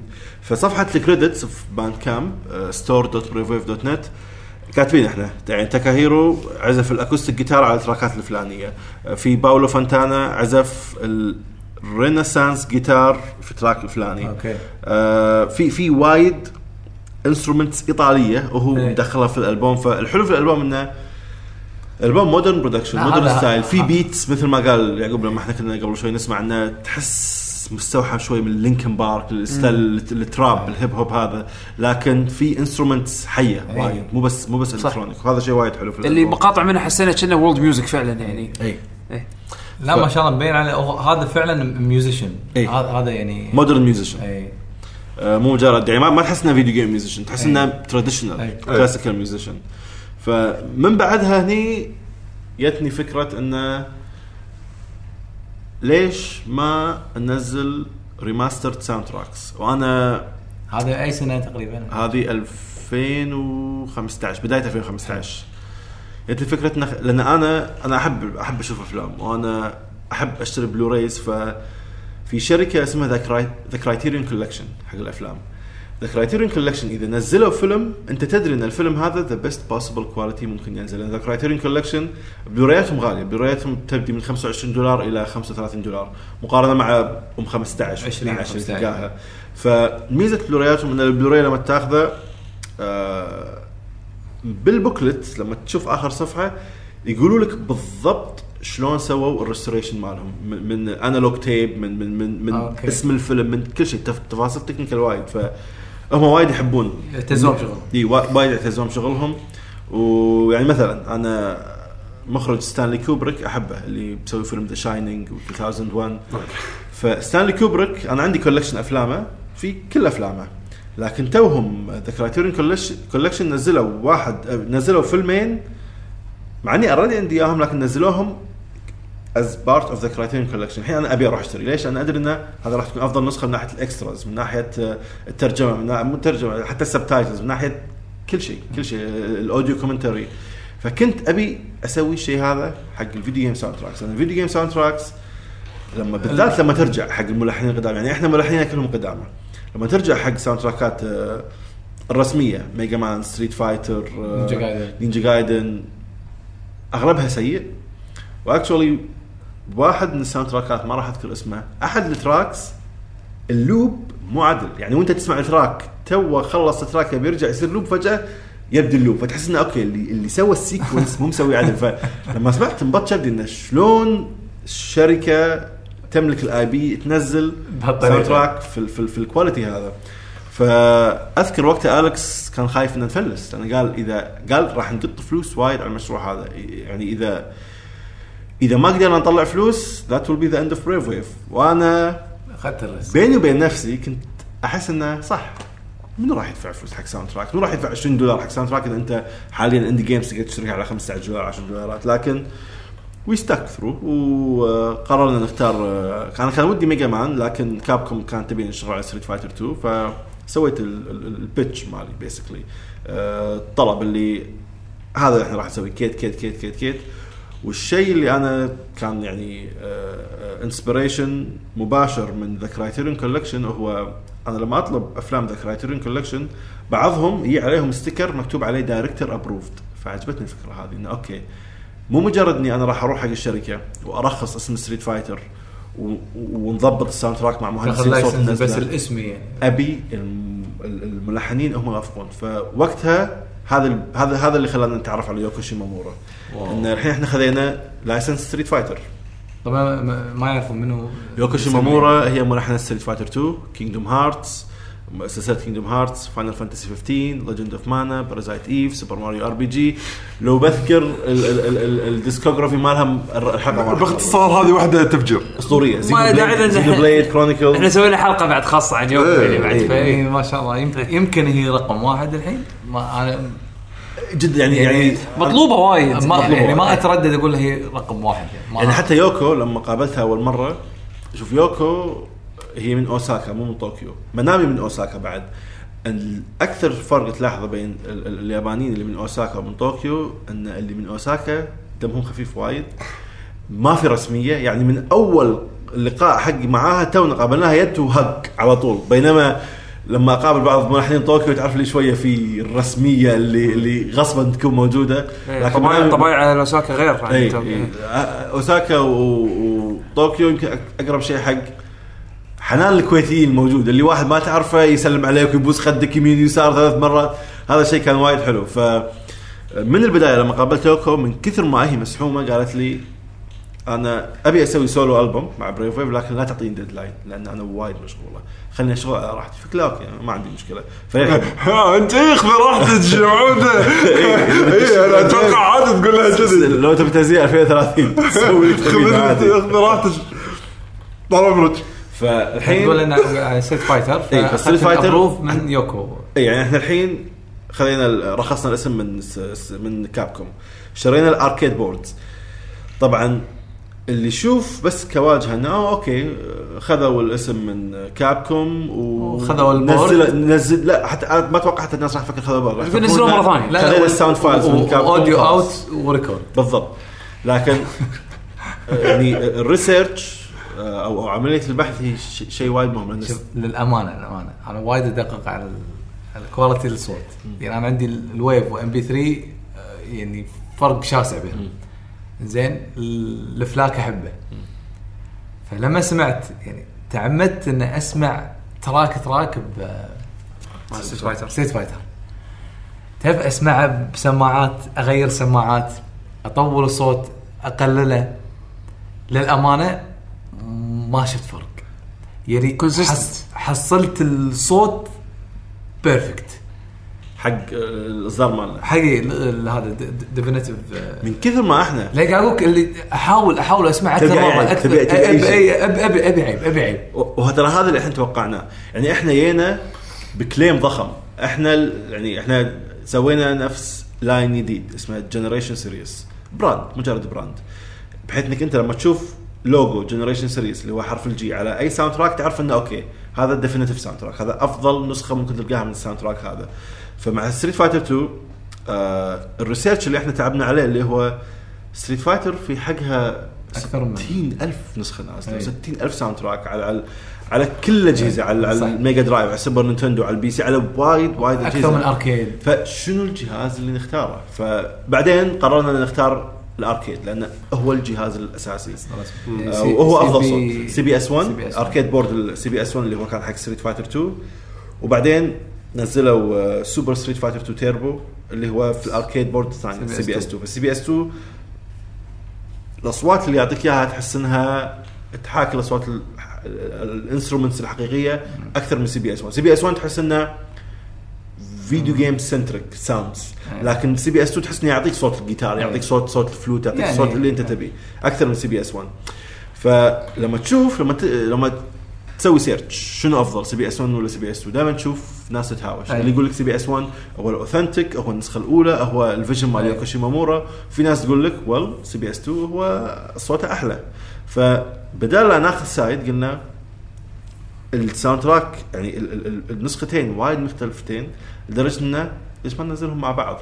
وكان شيء ضروري عندنا ان ما بيفرقهم، ما بي اخلي اللي يكره CBS2 يقول اوكي انا بس بروح اشتري CBS1. ابي اجبر الناس اللي تكره CBS2 غصب عليك تشتري ساوند تراك كامل، لانه يمكن لما يسمع نسختنا اللي هي افضل نسخه فارق كبير راح تغير رايه، لان كل اللي موجود في يوتيوب نسخ مسجله بطريقه سيئه. انت قلت يوتيوب، يعني شوف كم داون جريد للصوت بالضبط. هذا غير ان السورس الاصلي هو اما تسجيل عن طريق لاين اوت او ريبيكوليتر، فكل شيء لا وبعدين ويحوله حق فيرجن ثاني وايد يكون في داون جريد تحويلات ويذهب يوتيوب ويطيح الكواليتي رايح بعدين تقول والله موسيقى مو حلوه بالضبط اكيد مو حلوه يعني. فيعني اوكي احنا قررنا اوكي مو سوبر نينتندو مو ميجا درايف نبي سي بي اس 1 سي بي اس 2 فعندنا احنا ريكوردينج انجينيرز باليابان اثنين ريكوردينج انجينيرز شروا الاركيد بوردز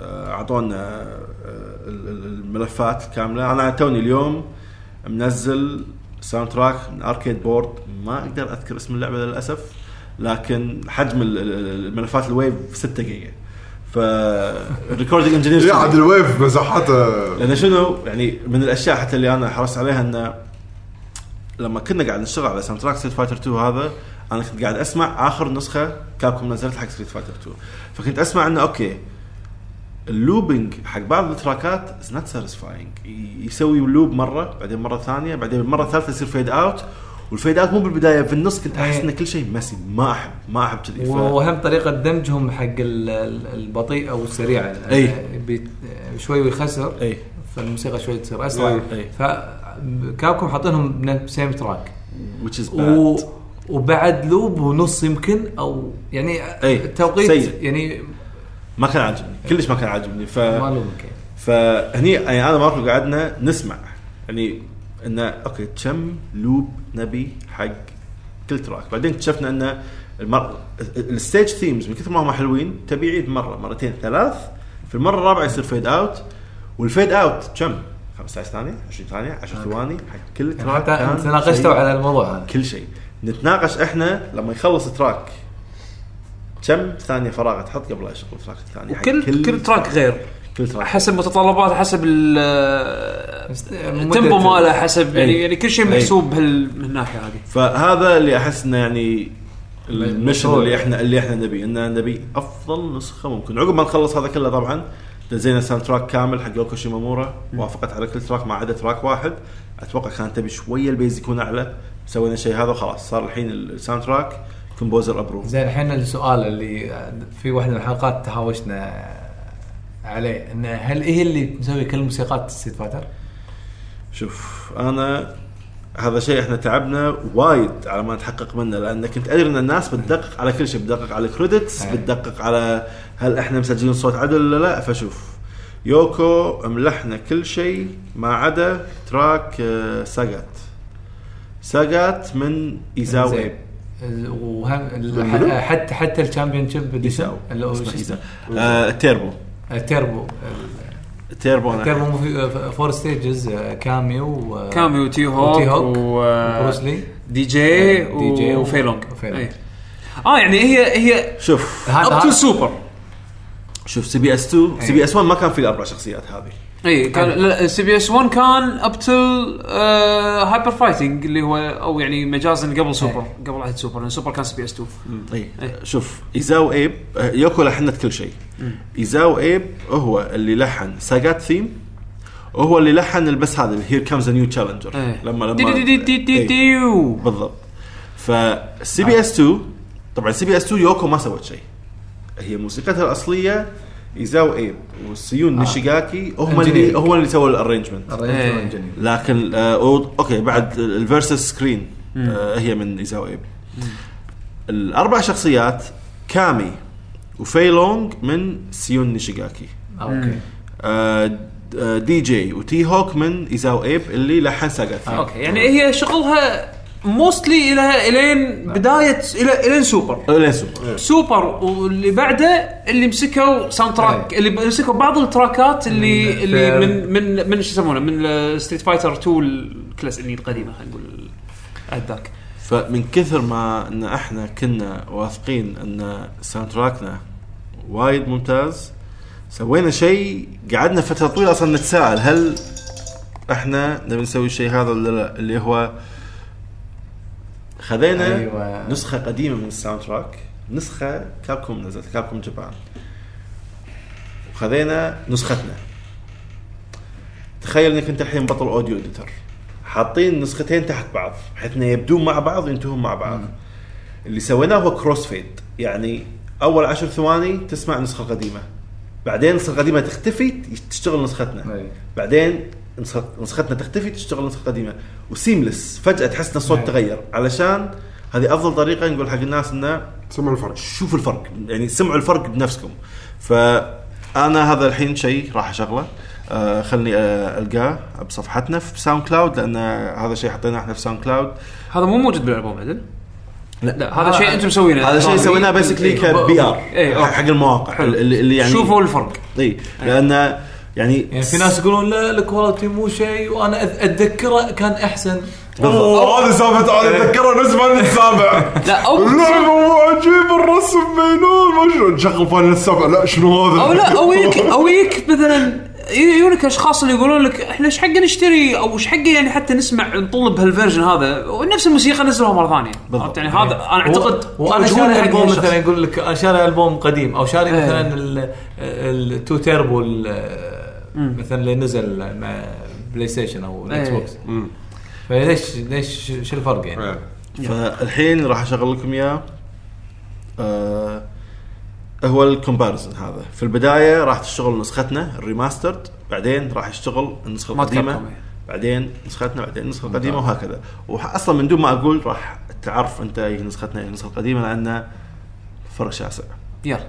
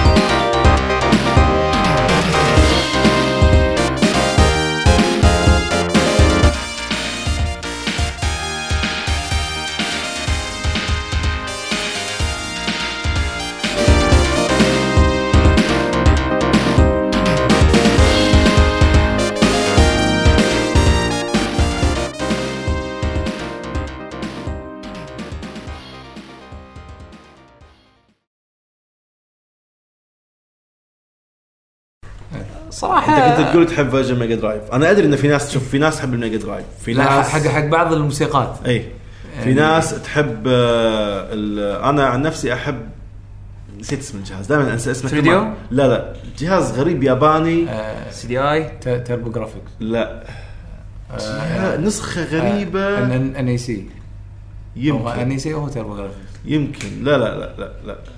جهاز اول مره اسمع فيه، ما عرفت الا من ستريت فايتر 2. كل واحد عنده نسخه يحبها، فاذا بنسوي كل شيء بنفلس. لا بس اذا تعبت تعرف الصدق صعب اني اختار، صعب فعلا. يعني ستريت فايتر 2 ما ادري اي الاحلى. اي كلهم حلوين. انا احس جزء من المهمه علينا، يعني احنا عندنا الحين ساوند تراك راح ننزله ان شاء الله السنه هذه، لعبه نازله على وايد اجهزه، فاحنا كان ممكن نسوي فول ساوند تراك، ناخذ كل النسخ اللي نزلت ننزلها، لكن بعضها بكل بساطه سيء. فاحنا سوينا عمليه الكيوريشن، احنا اللي سمعنا حق يمكن 20 نسخه او 15 نسخه، قلنا اوكي بس نبي ناخذ 7 نسخ اللي هذول اللي احنا نشوف انه وايد حلوين ونبي ناس تسمعهم. اذا انت تحب اللعبه الفلانيه اسمع كل النسخ هذيله، في راينا احنا انسى الباقي مو زين، ما نبي نسوي جاست فور ذا سيك ان احنا نقول ان ترى النسخه كامله. فستريت فايتر 2 كان مشروع وايد كبير، ولما اعلنا طبعا احنا اعلنا على سي دي وعلى فاينل، واللي تفاجئنا منه انا بالنسبه لي الفاينل اي دونت كير اباوت ات. يعني لما بريت ألستون هلا الناس يمكن ما يعرفون الفاينل هي الاغراس الكبيره، اي سي دي اللي كانت قبل الكاسيت. فموظف فاينل كان قايل لي ان باتل تودز نزل لها فاينل وباع، وكان عليه طابور في باكس او ما ادري اي معرض، فلما قال لي قاعد اقول فورمات جديد ولازم قاعد افكر فيه واسوي ريسيرش، لكن يو نو وات خلينا نسوي. بس هذا كان قراري. لما اعلنا احنا شنو البيتش مالنا، شنو القصه اللي قاعد نقولها حق الناس، انه ذس از ا ريماسترد ستريت فايتر 2 ساوند تراك. الكتاب شنو قاعد يقولون؟ ستريت فايتر 2 اون فاينل، ستريت فايتر 2 اون فاينل. كل المواقع الكبيرة، مواقع ما لها علاقة بالفيديو جيمز نهائيا، صارت تكتب الناس ريت فايتر 2 راح ينزل الفاينل. فهذا ساعدنا وايد لما نزلنا الساوند تراك, علشان احنا كنا في البدايه مسوين 1000 نسخه, فعلشان نكون مصفين حق الناس وحق التايم زونز المختلفه قسمناهم على 4 ويفز, مره الساعه 5 العصر, مره الساعه 10 بالليل, بعدين اليوم اللي بعده 5 العصر 10 بالليل. كنا بس نفتح البري اوردر دقيقه واحده سولد اوت, وطبعا السبورت ايميل والناس معصبه وسولد اوت بسرعه وما بداني وانا قاعد اسوي تشيك اوت. كان عوار راس المشروع هذا لما على نهايته كرهت بريف ويف من كثر عوار الراس والشغل اللي اشتغلناه. نفس الشيء الساعه 10 بطلنا البري اوردر دقيقه واحده سولد اوت. الستريت فايتر 2 الفاينل كنا مسوين بس 91 نسخه موقعه من يوكو شيمومورا, حرفيا ثواني سولد اوت. كميه الايميلز اللي خذيناها من الناس المعصبه اللي ما قدرت تشتري نسخه موقعه اكثر من عدد النسخ الموقعه اللي هو 91 نسخه. ناس كانت معصبه ان شلون ما قدرنا ناخذه. فهذا شيء حلو في ايفنت جي اكس الاسبوع الجاي, انه اول اسبوع الويكند هذا شيء, انه اذا انت عندك ساوند تراك يبقى حق يوكو راح توقع لك اياه, اذا انت ما عندك اياه تعال البوث اشتري ساوند تراك وخلي يوكو توقع لك اياه. فهذا فتح لنا افاق وايد, انه اوكي ذس از ا ثينج ناو. والحين الناس صارت تثق فينا. عقب ما تلاحظ قال الناس قال شيء وايد نص الحكي. انا بمشي تسخين يا حبيبي, بالتسخين هي صح اللي قلت, بس ايه قال بالتسخين. انا اتوقع اللي سمعوا الحلقه اوريدي شافوا التسخين عرفوا هالمعلومه, اللي ما شاف التسخين واللي ما يسمع الحلقه مو راحت عليه, اللي ما شاف ما يجي اكس راحت عليه, اللي ما شاف التسخين. معرض جي اكس راح نكون موجودين احنا بريف ويف, انا والكس شريكي, ومنامي ماتسوماي ملحنة ميجا مان, ويوكو شيمومورا ويوكو ومنامي راح يكونوا موجودين 3 أيام كاملة طول العمر. راح تكون موجودة, تبون توقفوا من بعيد تصورونهم 8 ساعات باليوم كيفكم تقدرون تسوون. فهذا شيء حلو ان عندك دارس اكسس. انا ما ادري, يعني مو قادر, ما اعرف اتوقع, لان لا فعليا اول ايفنت حقي في الكويت, ولا مرة حتى رحت كزائر. ما أحب أروح إيفنتات, أكره الإيفنتات من كثر ما رحت إيفنتات حق شغل ما بروح إيفنت. ما بأحساس شغل جيكس, لا أنا متأكد راح إحساس, لأن مبين كل شيء غير, وفي تركيز كبير على الألعاب الفايتنج, وهذا الشيء أنا منسني. أنا اشتركت بستريت فايتر 5 مع أنه متأكد راح انصرخ من أول, ما حتى راح أخسر, لكن أحس إنه جو المشاركة هو جو.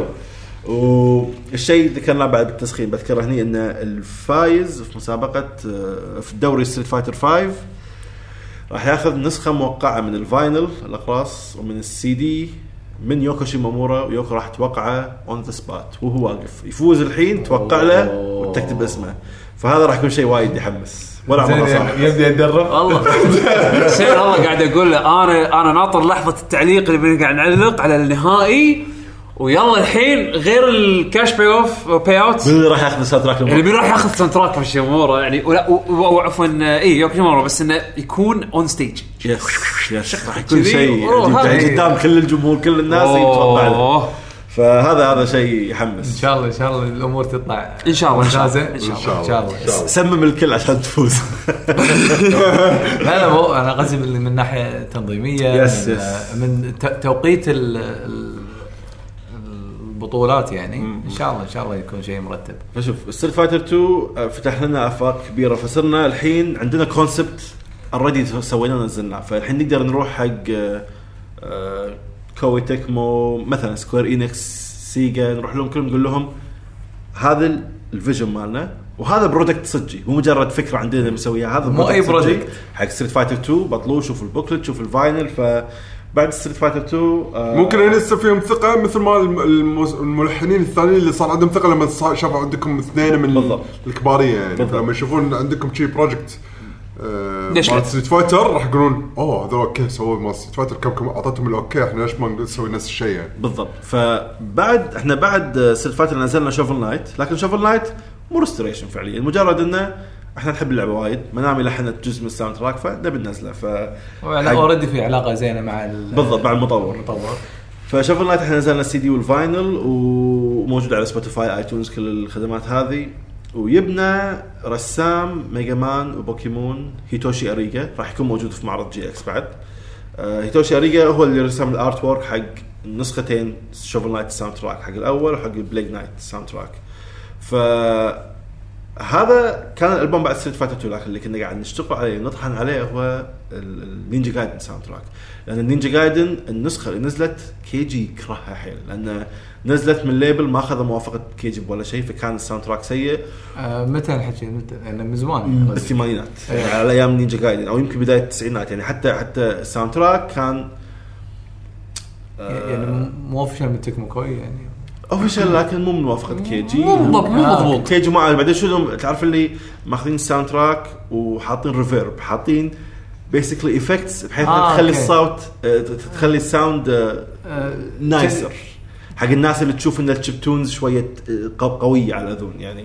فكيجي ما كان عاجبه الشيء هذا. فهذا رقم واحد. رقم اثنين نينجا جايدن 3 على الفاميكوم ولا مرة نزل لها ساوند تراك بشكل رسمي.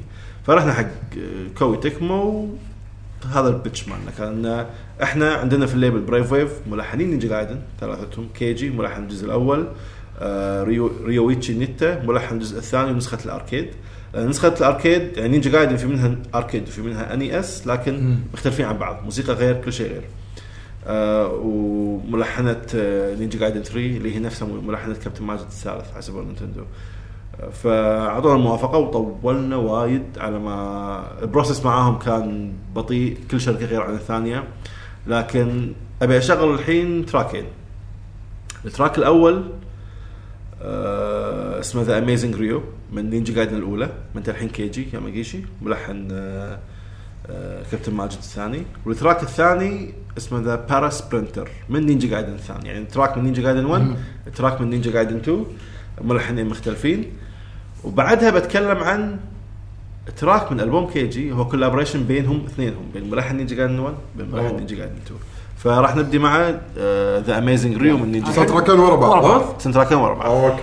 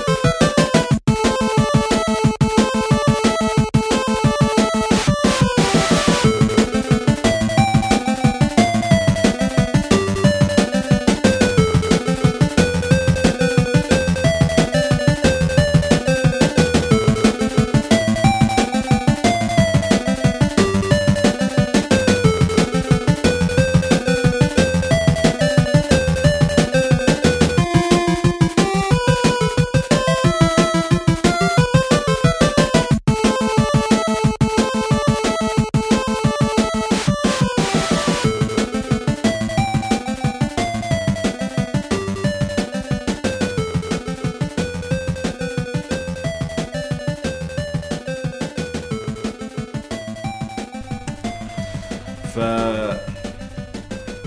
انا شخصيا صعب اختار شنو افضل، هل نينجا قايدن الاول ولا نينجا قايدن الثاني. قلبي ميل للاول، في ناس اعرفهم مثل جون ريكياردي 84. بالنسبه لي نينجا قايدن 2 شيء اسطوري، شيء يعني مرات فجاه يعني وقته بنص الليل في اليابان يكتب احط لك فيديو يوتيوب من ساوند تراك نينجا قايدن 2 وايد احبه.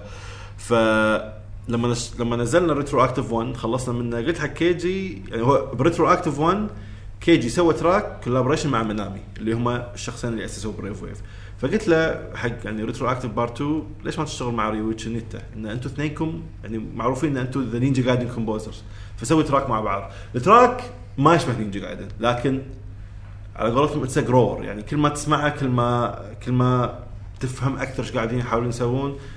وايد مختلف عن نينجا جايدن، مو كاتشي اسلوب نينجا جايدن لكن it is its own thing. فاسمه توتال اسكيب. الحين راح نشرحه.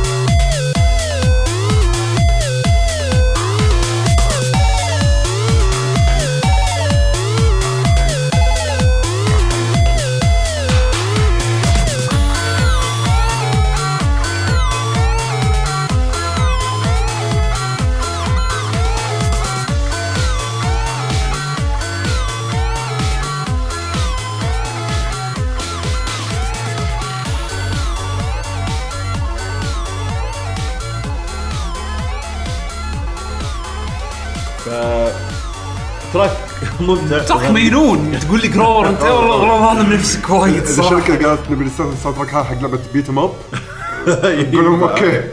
احنا قاعدين نتهاوش بالتسجيل واحنا قاعد نسمع هذا يركب على شنو. انا الصراحه اشوفه شيء يعني غير مو نينجا قاعدين اي مو هاكن سلاش او مو هاكن سلاش عفوا مو حتى بيت ام اب او يعني بالعكس ما ادري ما لحد تهاوشون ها لحد والله تهاوش بس وايد حلو يعني شيء فاميليار من شخصين مبين يعني ستايلاتهم هذه السيجنتشر ستايل مالهم بس عطوك ناتج مختلف جدا عن اللي انت متعود تسمع منهم يعني صحيح. حلو وايد.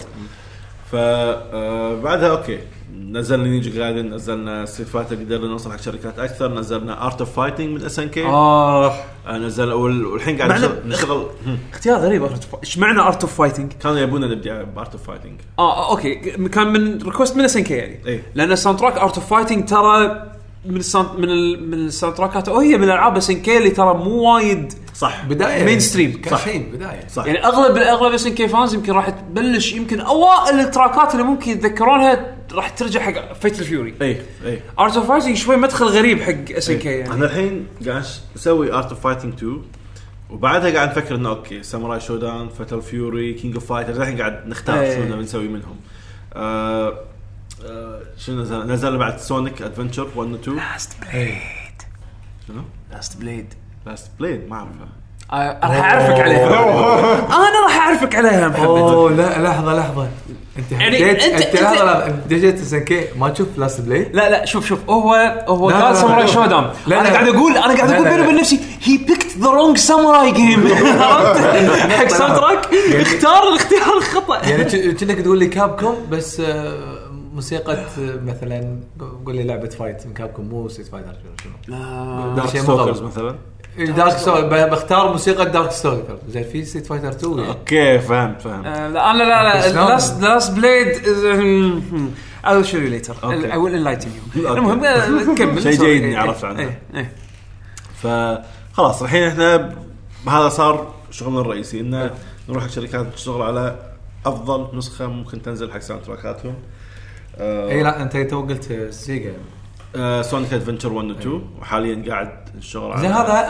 انا استغربت ترى من الخبر هذا لما اعلنتوه يعني نزل الالبوم صح ولا نزل اي فانا اوريدي نزلوا فيرجن هاي كواليتي بس فاينل مو سي دي علشان كذي سونيك ادفنتشر ما كان جنريشن سيريس كان مجرد سونيك ادفنتشر كولابوريشن مع سيجا لان سيجا اختارتنا احنا من بين مجموعه شركات ثانيه انه يبون شركة تقدر تخلص المنتج بسرعة حق معرض ماكفست كان شهر 1 توه معرض ماكفست الفرقة كراش 40 كانت تعزف ماكفست فيبون ألبومكم موجود هناك فأنا كنت زعلان إنه مو جنريشن سيريس مجرد فاينل لأن أنا ما أحب أسوي بس فاينل أحس ظلم حق الناس إنه أحط لهم فورمات ما حد كونفينينت لكن الحلال صدق يعني اول شيء تحمس له اي يعني انا بالنسبه لنا اتس ا بولت وي هاد تو تيك علشان نقدر نشتغل زياده مع الحين صار موضوع بزنس شويه يعني علاقات لازم تكون كذي يعني ف رغم ان تعمدنا بالساوند تراكات لكن للحين انا اكثر شيء استمتع فيه وهو السولو ألبومز والكومبليشن ألبومز فمنامي من البداية كانت تدري أن أنا أبيها تشتغل على سولو ألبوم فشهر 12 توه أتوقع بتاريخ لكن ما راح أتفلسف ما أتذكر التاريخ بصراحة هو شهر 12 بغيت أقول 20-12 لكن ذكرتنا 20-12 مو تاريخ صدور الألبوم 20-12 عيد ميلاد أمي والله الحمد لله ان شاء الله 17/12 وهو يصادف الانيفرساري حق ميجا مان او روك مان يعني فاللي هو اللعبه اللي عرفت تناسب منامي فاسم الالبوم 3 موفمنتس الالبوم متقسم الى 3 اقسام القسم الاول تشيبتونز باسلوب القديم اسلوب الاني اس القسم الثاني تحس ميكس ما بين ambient music يعني هي تقول ان الموسيقى هذه تذكرها في 16 بت era اللي هي ambient music تكنو الكترونيك كل الاشياء اللي كانوا الناس يجربونها في 16 بت era والقسم الثالث classical music بيانو اوركسترا ستايل الاشياء هذه. فالقسم الاول هو ثلاث تراكات منامي كان دزت لي اياهم كل واحد له اسم خاص فيه. فلما انا وماركو مهندس الصوت قاعد نسمع التراكات هو اقترح لنا قال التراك هذا كانك انت قاعد تختار شخصيه، التراك اللي بعده كانه تراك مرحله، التراك الاخير كانه فاينل بوس. فاول ثلاث تراكات صارين كانهم ميني جيم باي ذيم سيلفز. التراك الاول اسمه سيلكت يور هيرو، لما تسمع تحس انه فعلا موسيقى شويه تشيل شويه بطيئه، والموسيقى اللي بعدها التراك اللي بعده اسمه فايت فور بيس مرحله والاسم هذا هو التراك هذا منامي سوته ميجا مان في بالها.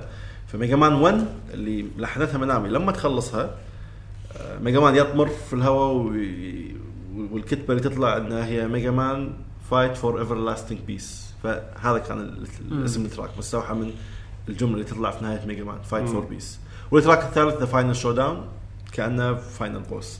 فالبوم هو 14 تراك في ريمكسين، لكن الثلاث تراكات هاي تحس كانهم مرتبطين ببعض يكملون بعض. فالتراك اللي راح شغله هو فايت فور بيس اللي هو التراك المستوحى من مرحله ميجا مان كان مرحله ايه.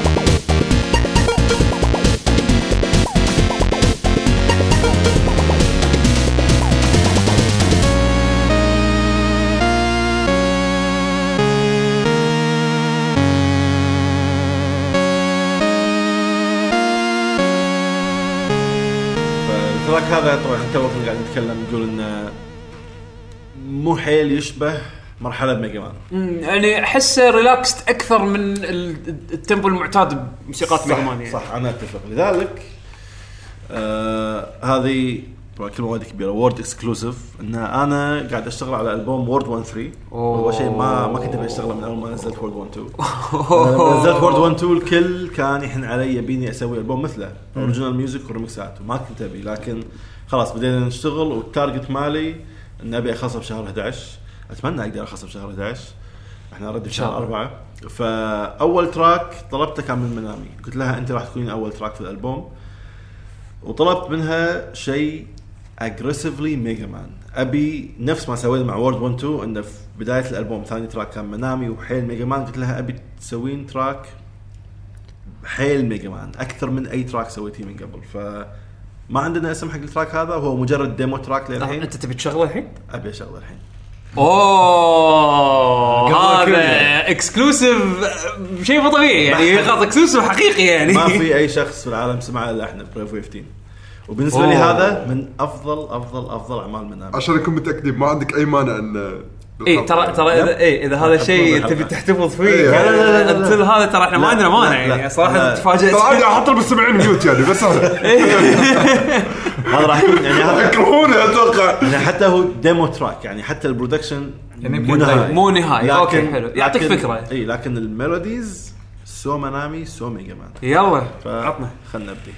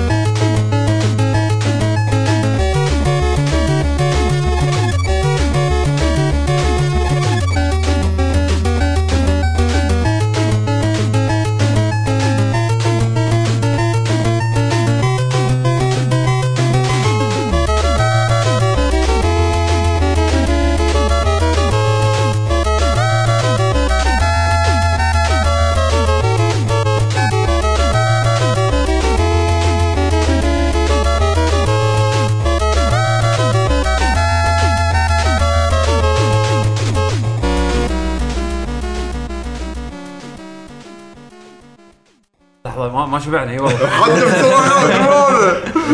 التراك اللي دازت لي اياه بس خلاص بس ينتهي ماكو تو بدا اللوب الثاني يخلص فبالنسبه لي هذا من اروع اعمالها وشيء احس يعني احس مثل ما طلبت لها شيء ابي يصرخ ميجا مان واحس هذا اوه هو من احد يصرخ يعني احس هذا اكثر تراك سويته من فتره طويله انه يشبه ميجا مان يعني مثل ما قلت انا قبل شوي ان لو تيجي حق واحد مو طبعا يعني سوبر فان ميجا مان ما يعرف ميجا مان قل له هذا من اي جزء تلقاه ها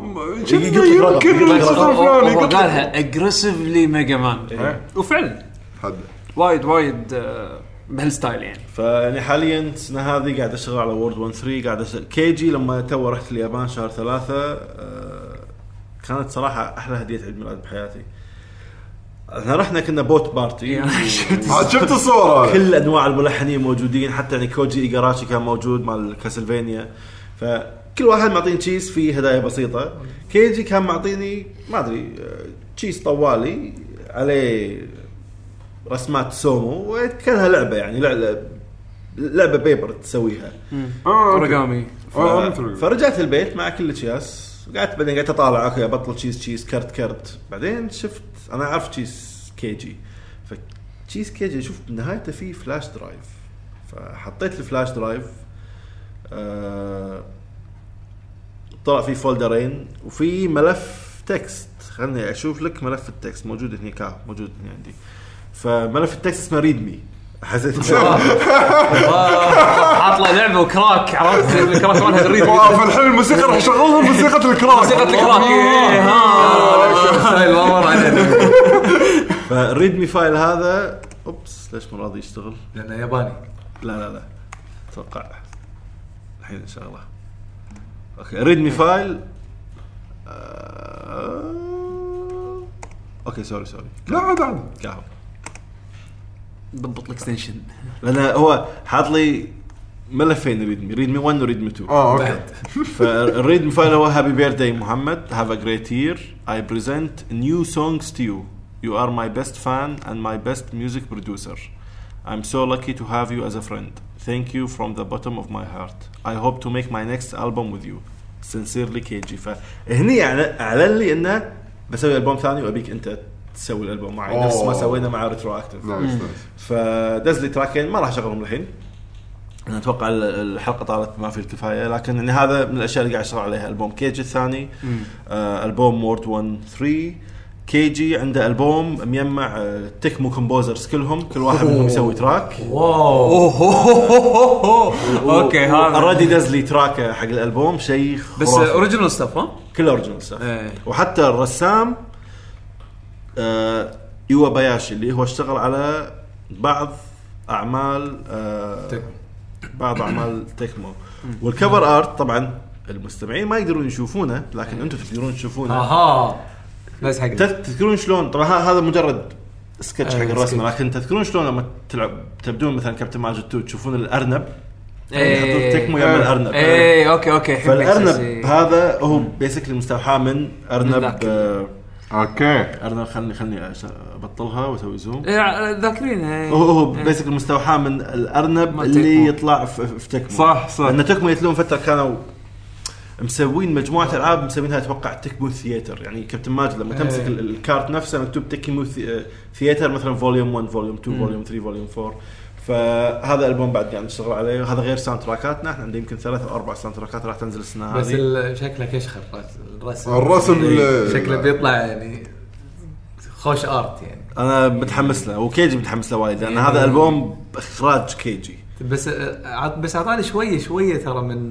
بانزر دراجون ممكن الارت ستايل هذا شلون صح ممكن هو اساسا الارت ستايل وايد مودرن لكن شوف لو تلاحظ الشخصيات اللي ورا هذول ترى حيل نينجا قاعدين الشخصيات اللي ورا اي حيل الاعداء مالتهم ف يعني عندي مجموعه اوريجينال البومز قاعد نشتغل عليها ومجموعه ساوند تراكات فاحس وعندي انا موظف في الكويت عندي وظيفه فول تايم جوب فاحس انه مخبي يفجر يوم بالليل لا صدق الله يعطيك العافيه اكيد بروجكت مانجمنت بحد ذاته يعني شيء يصدع الراس انا محظوظ ان عندي ناس مثل اليكس سي في اكس فريك اللي حتى لما انا اكون منهار وما اخلق اجيس ولا شيء هو هي بيكس اب ذا تورتش ويكمل اليكس متفرغ صح حق الشيء اي متفرغ هو مرات يدرس انجليزي لكن غالبا متفرغ فاخر تراك ابي اشغله وهو راح يكون الاوترو حق الحلقه هو انا ذكرت لما كنت اتكلم عن البوم تيرا ماجيكا مع ملحنه كابوكابياشي ساوري كوباياشي لا تقول لي يعقوب لي طالب بانزر دراغون لا انا ما طلبت شيء لا ملحنه بانزر دراغون ساغا احنا رحنا حق سيجا وقلنا لهم يعني بانزر دراغون ساغا بالنسبه حق ساوري هي يعني تقول لما كانت تلحن ساوند تراك حق سيجا ساترن كانت تحسنا في نقص يعني مو قادره تطلع الفيجن اللي براسها على الساوند تشيب هذا فبالساوند تراك اللي احنا نزلناه اللي قلنا الاسم شطوله ريزركشن بانزر دراغون ساغا ارينجمنت البوم وي دونت هاف اندر باتل حق الالبوم هذا هي اخذت تراكاتها هي لانه هو بانزر دراغون ساغا اللي ملحنينه شخصين فهي اخذت بس تراكاتها وعادت تلحينهم مع اوركسترا صغيره فايولينست وجيتارست وكل شيء فالتراك اللي بشغله هو تراك رقم 20 صعب بصراحة أقول الاسم لأن الاسم يترجم إلى Art Through the Holy Angel هو الاسم سونامي أريرو صعب أقرأ سونامي أريرو إكس أوكي يعني في اللغة هذه الغريبة لغة بانزر دراغون يترجم إلى Art Through the Holy Angel فالتراك هذا طبعا يبنى الفوكالست مؤدية الصوت مالت بانزر دراغون ساغا نفسها غنت مرة ثانية أداء جديد الرينجرز اللي موجودين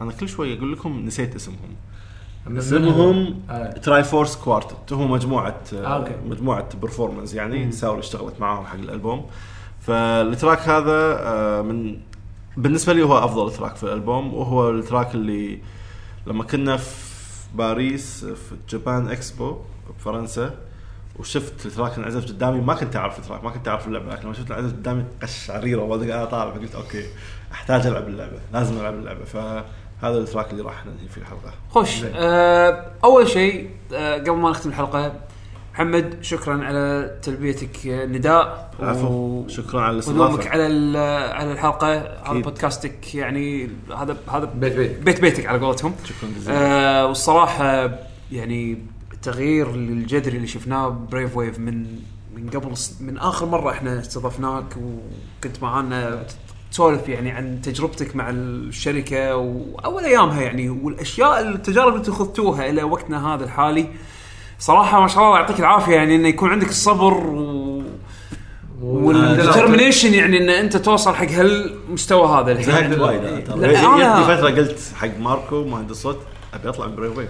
تعبت نفسيا تعبت صار وايد شغل لكن انا متخيل لكن شغل حلو شغل حلو او تطور وايد حلو يعني احنا قاعد نشوف هالشيء بعد ويعني هو احس الافضل يعني احس اكبر تغيير انه هو احس صار من فان بروجكت الى بزنس ليجيت بزنس بس مو بزنس فقط يعني فور بي بزنس لا انت قاعد تحاول بالضبط انت قاعد تحاول تقدم شيء يليق بالليجسي او بال بالضبط بالاساس عرفت شلون الملحنين يعني انت تشغلهم يعني وياك بس بنفس الوقت تبيهم هم يكشخون صح عرفت صح. يعني وهذا يعتبر يعني من احد الشغلات الاساسيه بالفيديو جيمز يعني صح. يعني بصميم الفيديو جيمز اللي هو الالعاب القديمه الموسيقات اللي كانت موجوده ذاك الوقت اللي كانت اقل يعني الناس ما تعطيها حقها اندر استيميتد لا قاعد يرد الابريشيشن لهم وللشركات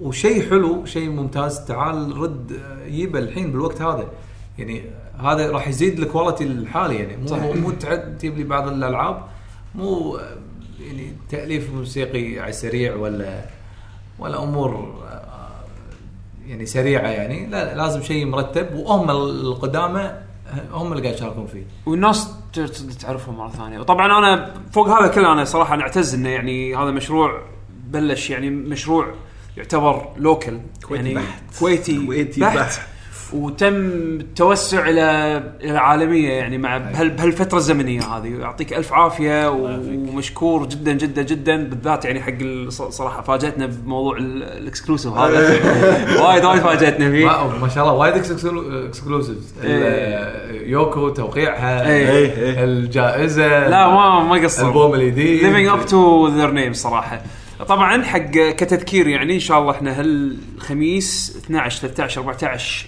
ابريل ان شاء الله راح نكون مشاركين معرض جي اكس طبعا برايف ويف راح يكونوا موجودين الكومبوزرز راح يكونوا موجودين حتى برا برايف ويف راح يكون شركات كبيره لا شو اسمه مال دوكي كونغ ديفيد وايز ان شاء الله هم بعد راح يكون موجود صدق اساس لا تخربطون احنا لاكي جي جي ما عندنا بوث بس موجودين ان شاء الله احنا عندنا ماسكين الستريم راح يكون قاعدين نشتغل ولكن رام راح نحوس يعني فاللي حاب هم بعد يشارك يعني الايفنت تعالوا الايفنت لان راح تشوفون ناس يعني صعب جدا تلقاهم يعني اصلا يعني وكل هذا بسعر جدا رمزي يعني 5 دنانير حق 3 ايام يعني دش استمتع يعني سواء تاخذ التذكره من هذا الايفنت انا اسميه اونلاين ايفنت ما صار من قبل وكل هذا الايفنت جي اكس وانا اتمنى الرومي قاعد يسمعني ايفنت الرومي هذا انا دائما اقول يعني هذا ايفنت الناس ايفنت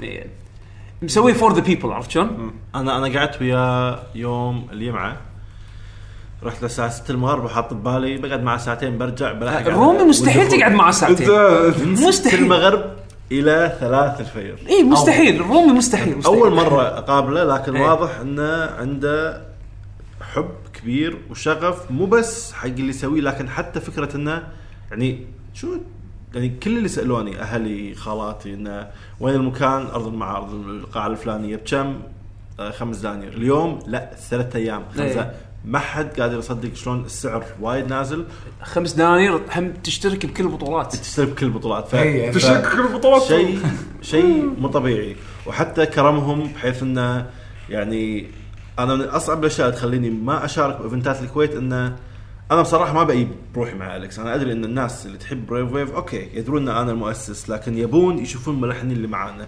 اذا بيجيب ملحنين معانا اعمارهم 50 وطالع فهم انا راعي يضيق خلق ان اجيبهم تذكره ايكونومي ويقعدون 15 16 17 ساعه رحله طويله فدايما صعب ان نسوي ايفنتات برا الا اذا كان الايفنت ضخم وهم مستعدين يدفعون فيوسف رومي ما قصر صراحه ياب منامي وياب يوكو لما اعرف انهم ربعوا مع بعض ويقدرون يتكلمون بتاريخهم الخاص بامور وايد قرروا يبهم مع بعض لما كلمنا عن هيتوشي أريغا اللي هو رسام الالبوم ارت حقنا مال شوفل نايت ورسام بوكيمون وميجا مان ايضا قرر يجيبه هيتوشي أريجا جاي من أبو صالح, تعرفون أبو صالح محل الفقرات, أنا أبو صالح بعد هو من الداعمين الكبير حق ومساعد كبير حق الرومي يعني. أي أبو صالح الصراحة إنسان عجيب, هم تشرفت مقابلته ذاك اليوم. فأول مرة أشارك بإيفنت ما أحس إن أنا رايح بزنس, أحس إن أنا رايح وناسة. هذا فعلا يعني أنا راح أشتغل, أنا راح أروح خميس مع السبت, إحنا موجودين طول اليوم على البوث, لكن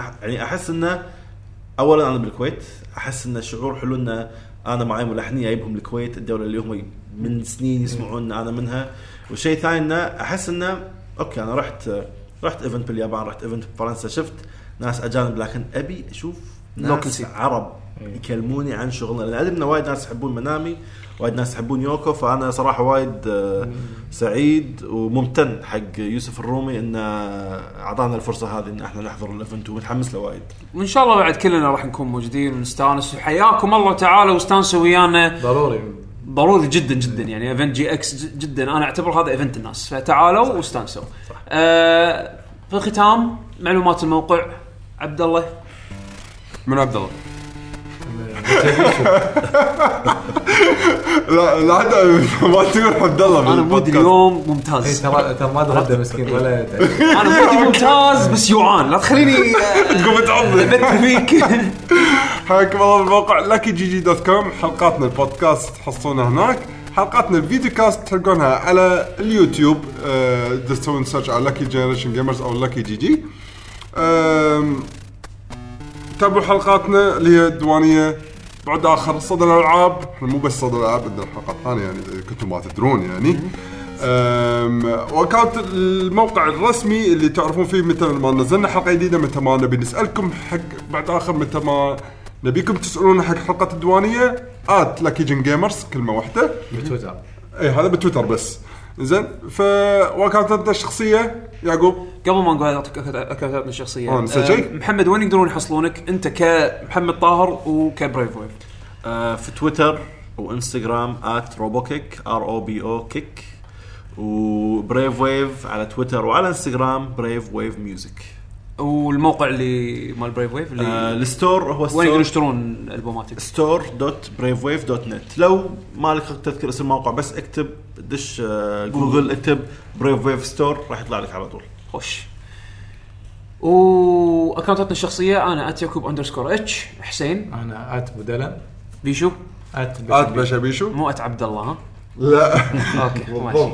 خوش, نخليكم ان شاء الله مع اختيارنا, اختيار محمد الاخير كاوترو. شنو اسم التراك محمد؟ يترجم الى ثو, قال تراك 20 تراك 20 ارت ذو ذا هولي انجل, من الالبوم ريزركشن بانزر دراجون ساغا. خوش, نخليكم ان شاء الله مع موسيقى, نشوفكم ان شاء الله الاسبوع الجاي حلقه جديده من برنامج, او ممكن مو الاسبوع الجاي اللي بعده ان شاء الله, راح نريح بعد الايفنت. فالاسبوع اللي بعده ان شاء الله حلقه جديده من ديوانيه الجي جي. مع السلامه.